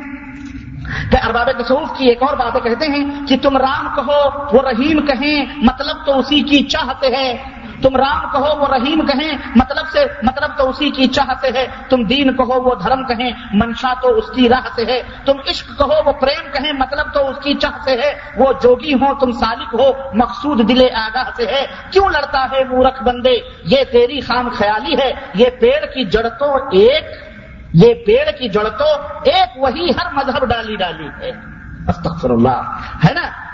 اور تکبیر کا جو کچھ مطلب ہے، ناقوس کا بھی منشا ہے وہی تم جن کو نمازیں کہتے ہو، ہندو کے لیے پوجا کرو۔ یہ ہماری نمازیں ہندوؤں کے لیے پوجا ہے یہ وحدت ادیان وحدت ادیان کے دائی دار لوگ دعوے دار لوگ اس طرح کی باتیں کرتے ہیں۔ اور ایک مولوی صاحب ہیں، میں ان کا نام بتاؤں، کیا میں بتاؤں؟ گنگو شریف کے مولانا عبد القدوس گنگوہی صاحب ہیں۔ تصوف کے سلسلے میں صابری سلسلہ، صابر پیا کلیر والے سولہ برس تک گولر کا پیٹ پکڑ کر اللہ کے دیدار کے لیے انتظار کرتے سولہ برس تک۔ تجلی۔ اور جب یہ مر گئے، ان کی قبر سے بجلی نکلتی تھی۔ کیا نکلتی تھی؟ جو کوئی زیارت کرے اس کو جلا کے خستر کر دیتی تھی کلیر جل گیا تھا پورا، بعد میں آباد ہوا۔ المہم بہرحال ان کی، ان کے ان کے ان کے شاگرد نے پوچھا تھا کہ حضرت فنا اور بقا کا کیا مطلب؟ ہے فنا اور بقا کا کیا مطلب؟ کہا جب بعد میں تمہیں پتا چل جائے گا، جب میں، جب جب جب تمہیں جب تمہیں پتا چل جائے گا بعد میں۔ بہرحال وہ مر گئے، اتفاق سے اتفاق سے وہ آئے کسی وقت اور وہ مر گئے تو یہ آئے ان کو دفن، دفنانے کے لیے تو دیکھا کوئی بھی نہیں ہے، حضرت مرے پڑے ہیں۔ اتنے میں دیکھا کہ خود بخود وہ ہو گیا۔ غسل ہو گیا، خود بخود کفن ہو گیا اور اتنے میں دیکھا کہ کالے سواروں کی سواری آ رہی ہے اور جو ہے جناب جنازہ کھڑا ہو گیا اور خود بخود خود بخود آٹومیٹک جنازہ کھڑا ہو گیا۔ اور جنازے کی نماز پڑھنے لگے، سارے پھر غائب ہو گئے۔ ایک بزرگ بھی جو جنہیں نماز جنازہ پڑھائی وہ جانے لگے۔ تو ان کا پاؤں پکڑ لیا کہا حضور، کم از کم یہ تو بتاتے جاؤ کہ ہمارے بزرگ کی نماز جنازہ کس نے پڑھائی، ہمارے پیر کی۔ اگر کوئی پوچھ رہا میں کیا جواب دوں گا؟ اس صحرا میں تو کوئی بھی نہیں۔ تب انہوں نے اپنا نقاب الٹا اور جب نقاب الٹا تو کہا، حضور، آپ آپ صابر پیا کلیری آپ؟ تو یہ کون ہے جن کی نماز جنازہ پڑھی گئی۔ کہا، یہ بقا ہے، یہ فنا ہے۔ یہ کیا ہے؟ یہ فنا ہے، یہ بقا ہے۔ میرے بھائیوں، میرے پاس ٹائم نہیں ہے۔ نہیں تو میں آپ کو یہ تمام سب چیزیں میں آپ کو بتلاتا اور میں عرض کرتا۔ عرض کرنے کا مطلب یہ ہے، یہ پورا یہ پورا غلو کا جو جو سلسلہ ہے یہ اس عبداللہ بن سبا یہودی خبیص نے یہ غلو کا راستہ اپنایا اور آج بھی آج بھی دین کے اندر جو بھی غلو کرتے ہیں، اسی کوئی محبت میں، کوئی تعظیم میں، کوئی کسی میں، کوئی کسی میں غلو کرتے ہوئے وہ لوگ کفر اختیار کر لیتے ہیں۔ آج یہ جو قتل اور غارت گری، یہ جو بم بلاسٹنگ، یہ بھی غلو کی ایک شکل ہے۔ یہ بھی غلو کی ایک شکل ہے، اسلام نے جہاد کا حکم دیا ہے، اس میں کوئی شک نہیں۔ لیکن اس جہاد کو تم اس انداز سے کرو، جس طرح اللہ اس کے رسول نے اپنایا۔ تم اپنی منمانی جہاد کی کوئی اور تعبیر کر لو اور تعبیر کر کے جی جنگ جا کر کے کوئی بم پھاڑ دو، کوئی بم، یہ بھی غلو فدین ہے۔ یہ بھی غلو۔ یہ اسلام اس کی اجازت نہیں دینا دیتا کہ معصوموں کے جانوں کو اور ان کو بمبلاس کیا، ان کو اس طرح کیا جائے۔ اس طرح غلو کے اور بھی بہت سارے مزاق یہ یہ سب غلو ہے، چاہے نبی کے بارے میں ہو اور چاہے ولی کے بارے میں ہو، چاہے جس کا جو مقام ہے، اس کو اس مقام میں رکھو۔ امام کو نبی نہ بناؤ، لیکن خالی کا وہ شعر یاد آتا ہے کہ نبی کو جو چاہیں، خدا کر دکھائیں، اماموں کا رتبہ نبی سے بڑھائیں۔ نہ ایمان میں کچھ فرق ان کے آئے، نہ اسلام جائے، نہ ایمان جائے والی بات ہے۔ اس لیے میرے عزیزوں غلوف الدین اسلام میں ممنوع ہے، حرام ہے۔ صوفی منش اور یہودی یہودیوں کی سازش سے یہ اسلام میں آیا ہے، چنانچہ اپنے اپنے بزرگوں کے تعلق سے لوگوں نے غلو کیے، یہ سب گمراہ ہیں، باطل ہیں، ان غلو کرنے والوں کو چاہیے کہ توبہ کریں، اللہ کے سب رجوع کریں اور صحیح اسلام جو قرآن سنت کے اندر موجود ہے، اس کے مطابق عمل کریں۔ اللہ تعالیٰ تعالیٰ سے دعا ہے کہ اللہ تعالیٰ ہمیں اس غلو جیسے خطرناک اور خطرناک بیماریوں سے امت کو محفوظ رکھے اور اللہ ان کو بچائے اور اللہ ہم سب کو سرات مستقیم پہ چلائے اور اللہ تبارک و تعالیٰ ہم کو کتاب و سنت کی روشنی میں چلائے اور اپنے امام اپنے امام حضرت محمد الرسول اللہ صلی اللہ علیہ وسلم کے جھنڈے تلے میدان محشر میں ہم سب کو جمع فرمائے اور انہی کے ہمراہ ہمیں جنت میں داخلہ فرمائے۔ آمین۔ اس لیے کہ ہمیں ایسی جنت میں جانا ہے جہاں ہمارے نبی صلی اللہ علیہ وسلم جائیں گے۔ ہم ایسی جنت میں نہیں جائیں گے جہاں ہمارے نبی بولو نہیں ہوں گے۔ جہاں ہمارے نبی ہوں گے، وہاں ان کے ماننے والے بھی انشاءاللہ جائیں گے۔ اس لیے اللہ تعالی ہم سب کو ایسی جنت میں لے جائے جہاں محمد الرسول اللہ جس جنت کا دروازہ محمد الرسول اللہ صلی اللہ علیہ وسلم کھولے اور اللہ گمراہ لوگوں کو ہدایت اور بدعقیدہ لوگوں کو ہدایت عطا فرمائے اور کتاب و سنت کی سمجھ عطا فرمائے۔ آمین یا رب العالمین۔ وصلی اللہ علیہ نبینا محمد والا علی وصحبہ اجمعین۔ والسلام علیکم ورحمۃ اللہ وبرکاتہ۔ اذان میں مختصر سا وقت باقی ہے، اس لیے یہ چند سوالات ہیں، ایک ہی ہے شاید۔ اب سوالات بھی اتنے لمبے لگ رہے ہیں کہ یہ پوری تقریر ہے۔ اللہ نہ کرے۔ بہرحال ایک صاحب بتاتے ہیں، کہتے ہیں، میں مختصر جواب دوں گا اس سلسلے میں کہ بزرگوں سے جو کرامات اور ان کے واقعات نقل کیے گئے ہیں، سنا ہے، آپ ان کی تردید کہتے ہیں، کیا کرامات کے حدود ممکن نہیں ہے صدور ممکن ہے میرے بھائیوں، کرامات کا منکر معتدلے لوگ ہیں۔ ہم اہل سنا والجماعت کرامات مانتے ہیں، لیکن ان کرامتوں کا کہ کچھ ضوابط اور کچھ قید و بند ہیں۔ میں نے بتلایا، کرامت کتاب و سنت سے نہ ٹکراتی ہو۔ کرامت ایسی ہو جو انسان کے عقیدے سے نہ ٹکراتی ہو۔ یہ یہ کرامت ہے کہ آدمی آیا، حضرت جی نے لکھا ہے اپنے فضائل صدقات کے اندر اٹھا کے دیکھو۔ ہاں لکھا ہے کہ ایک شخص آیا حضرت سنوسی کے پاس، کہنے لگا، مجھے کوئی پاک جگہ بتلا دو، میں مرنا چاہتا ہوں۔ اب آپ سوچیں ذرا عقل کا اندھا، اسے اپنے موت کی خبر ہے؟ اسے یہ خبر نہیں کہ پاک زمین کون سی ہے اور ناپاک کون سی ہے؟ یا باولے کو کون بتلائے؟ لیکن کہتے ہیں گپ چھوڑتے ہیں لوگ، پتہ نہیں کیا کیا۔ ہمیں پانچ جگہ جی، بتاؤ، مروں گا، کہا کہیں بھی مر لے۔ وہ گیا، دو رکعت نماز پڑھ کے مر گیا۔ اور جب مر گیا، کہا چلو اس کو دفن کرنے چلے کہنے لگے، جب ان کو دفنانے گئے قبر میں لٹایا تو کہا آخری وقت ذرا اس بزرگ کا چہرہ بھی دیکھ لو۔ حضرت سنوسی نے چہرہ کھولا، انہیں ٹک سے آنکھیں کھول دی کہاں ہے؟ آپ مرے نہیں ہیں۔ کہا، اللہ کے عاشق مرتے نہیں ہیں۔ اللہ کے عاشق دنیا منتقل ہو جاتے ہیں۔ یہ بتاؤ، آئے؟ ہاں یہ کرامت ہے یہ۔ یہ بولو کرامت ہے۔ اس مفتی سے پوچھو، حضرت سے پوچھو کہ حضرت ہاں یہ کرامت ہے، یہ عقیدہ۔ اللہ استغفر اللہ اور حضرت جی کی تقریر ایک کتاب ہے میرے پاس۔ اس میں لکھا ہے کہ اللہ کے نبی جب دفنانے کے لیے لوگ لے جا رہے تھے، تو سینہ آپ کا چل رہا تھا، لب ہل رہے تھے۔ لوگوں نے کان لگا کر کے سنا، تو حضور فرما رہے ہیں السلام السلام السلام السلام یہ کرامت ہے، موجودہ ہے یہ۔ اور ایک مولوی نے لکھا کہ حضور جا رہے تھے حضور کے لب ہل رہے تھے، لوگوں نے کان لگا کر کے سنا تو حضور فرماتے، رب حبلی امتی، رب حبلی امتی، رب حبلی امتی۔ یعنی یعنی اس طرح ان کے، ان کی، ان کے دماغ مارے گئے ہیں۔ بدعقیدگی نے ایسا ان کو اندھا کر دیا کہ صحابہ کرام زندہ اپنے نبی کو قبر میں دفن کریں گے۔ بولو ایک بزرگ تھے، تخت پر نہلانے چلے۔ نہلانے میں تو کہے لگانے لگے۔ اب جب بھی کوئی جاتا نہلانے کہے لگانے لگتے۔ ان کے بزرگ آئے کہنے فلاں کتنے کا ڈر ہے۔ تب بزرگ خاموش ہو تب انہوں نے نہلایا۔ ایک بزرگ تھے، ان کو کوئی نہلا رہے تھے، نہلانے والے، ان کا انگوٹھا پکڑ لیا۔ تو انہوں نے کہا، چھوڑ دے چھوڑ دے۔ مجھے معلوم ہے کہ تم لوگ مرتے نہیں ہو، زندہ رہتے فضائل صدقات اٹھا کے دیکھو۔ کہتے ہو بہت بڑے شیخ الحدیث علامہ فلانا، ہم اس سے مروب نہیں ہوتے۔ تم قطب الختار غوث العظم بھی کہو ہم مروب نہیں ہوتے۔ ہم محمد الرسول اللہ صلی اللہ علیہ وسلم کے چشمے صافی سے ہم نے عقیدہ لیا ہے۔ ابو بکر و عمر کا یہ عقیدہ، بولو۔ ابو بر بکر کا عقیدہ یہ تھا کہ نبی مر چکے۔ نبی؟ اور جب نبی مر چکے، ان کے اوپر موت آئی، تو یہ للو پنچو جمن شبراتی کیسے زندہ رہ گئے؟ من كان منكم يعبد محمدا فإن محمدا قد مات. قد مات. یہ کس کا عقیدہ؟ ایک لاکھ چوبیس ہزار صحابہ ایک لاکھ کم و بیش چوبیس ہزار صحابہ کا. اور جو اس عقیدے کو نہ مانے وہ کافر وہ کون ہے؟ جاؤ. جاؤ. وہ بھی کر لو. کرنا ہے کر لو. نہیں مانتے. تمہارا عقیدہ. ہم ابو بکر کا عقیدہ مانتے ہیں. تم نہ مانو. نہ مانو. تم جاؤ اس کے ساتھ جاؤ جنت میں، ہم ہم تم چھوڑ روکیں گے۔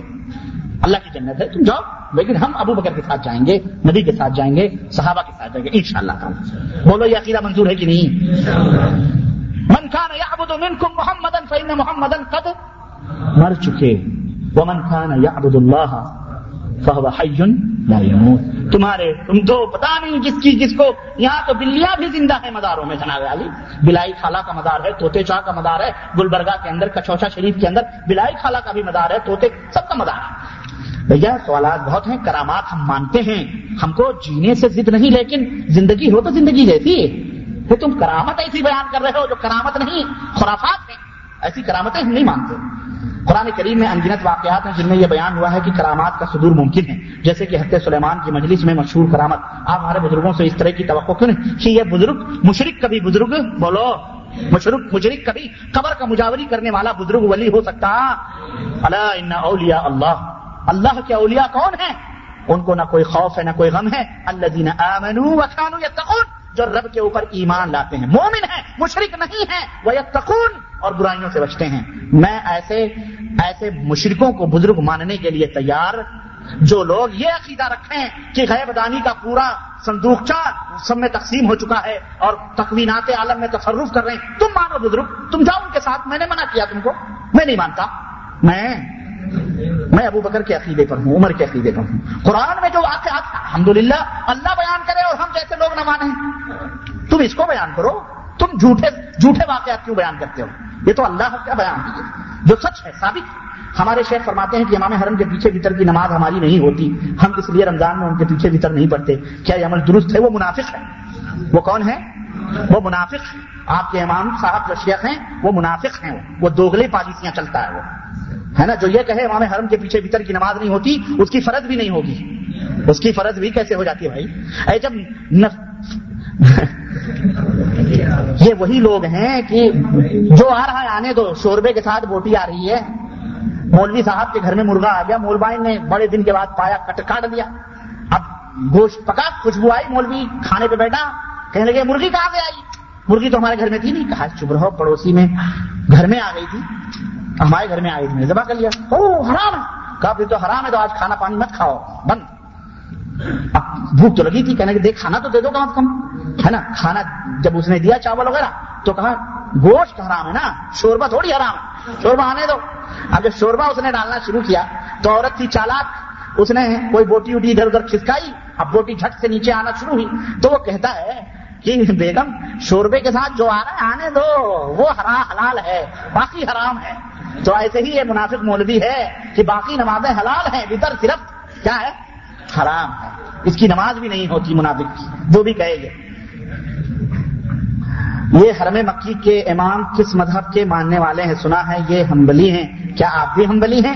ہم ہمبلی بھی ہیں، شافعی بھی ہیں، مالکی بھی ہیں انفی بھی ہیں۔ محمدی بھی ہمارے سارے امام ہیں۔ ہمارے اور امام حرم سے جا کے پوچھو۔ شیخ سعود شریم ہیں اور شیخ عبد الرحمان سدیس حفظ اللہ اور دوسرے مشائق ہیں۔ ان سے پوچھو کہ حضرت آپ ہمبلی ہیں؟ جا کے پوچھو، پھر آپ کو جواب ملے گا۔ اور ان کی کیسٹ موجود ہے۔ ان کیسٹ کا اردو میں ترجمہ بھی ہوا ہے۔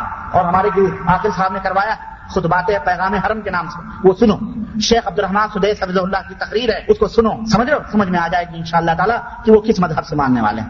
ہم سب کو اپنا امام، اپنا مقتدا مانتے ہیں۔ سب کو اپنا امام اور رہبر مانتے ہیں۔ لیکن ان کو بعد میں سب سے پہلے امام اعظم حضرت محمد رسول اللہ صلی اللہ علیہ وسلم۔ جزاک اللہ خیر۔ اور سوالات تو بہت ہیں، میں ان کے جوابات دوں گا۔ تو ٹائم ہو جائے گا شیخ۔ جاءنا عالم برمادي من بلاده الى هذه الديار المباركه وقال في احدى محاضراته بان الاولياء افضل مقاما وعلم من وہ کافر ہے شیخ۔ ایسے مولوی کی بات کر رہے ہو، جو یہ کہے کہ اولیاء انبیاء سے افضل ہوتے ہیں، وہ کافر ہے مسلمان اسے کیا بات کرنا وہ صلی اللہ علیہ نبینا محمد والا علیہ وسلم السلام علیکم ورحمۃ اللہ وبرکاتہ۔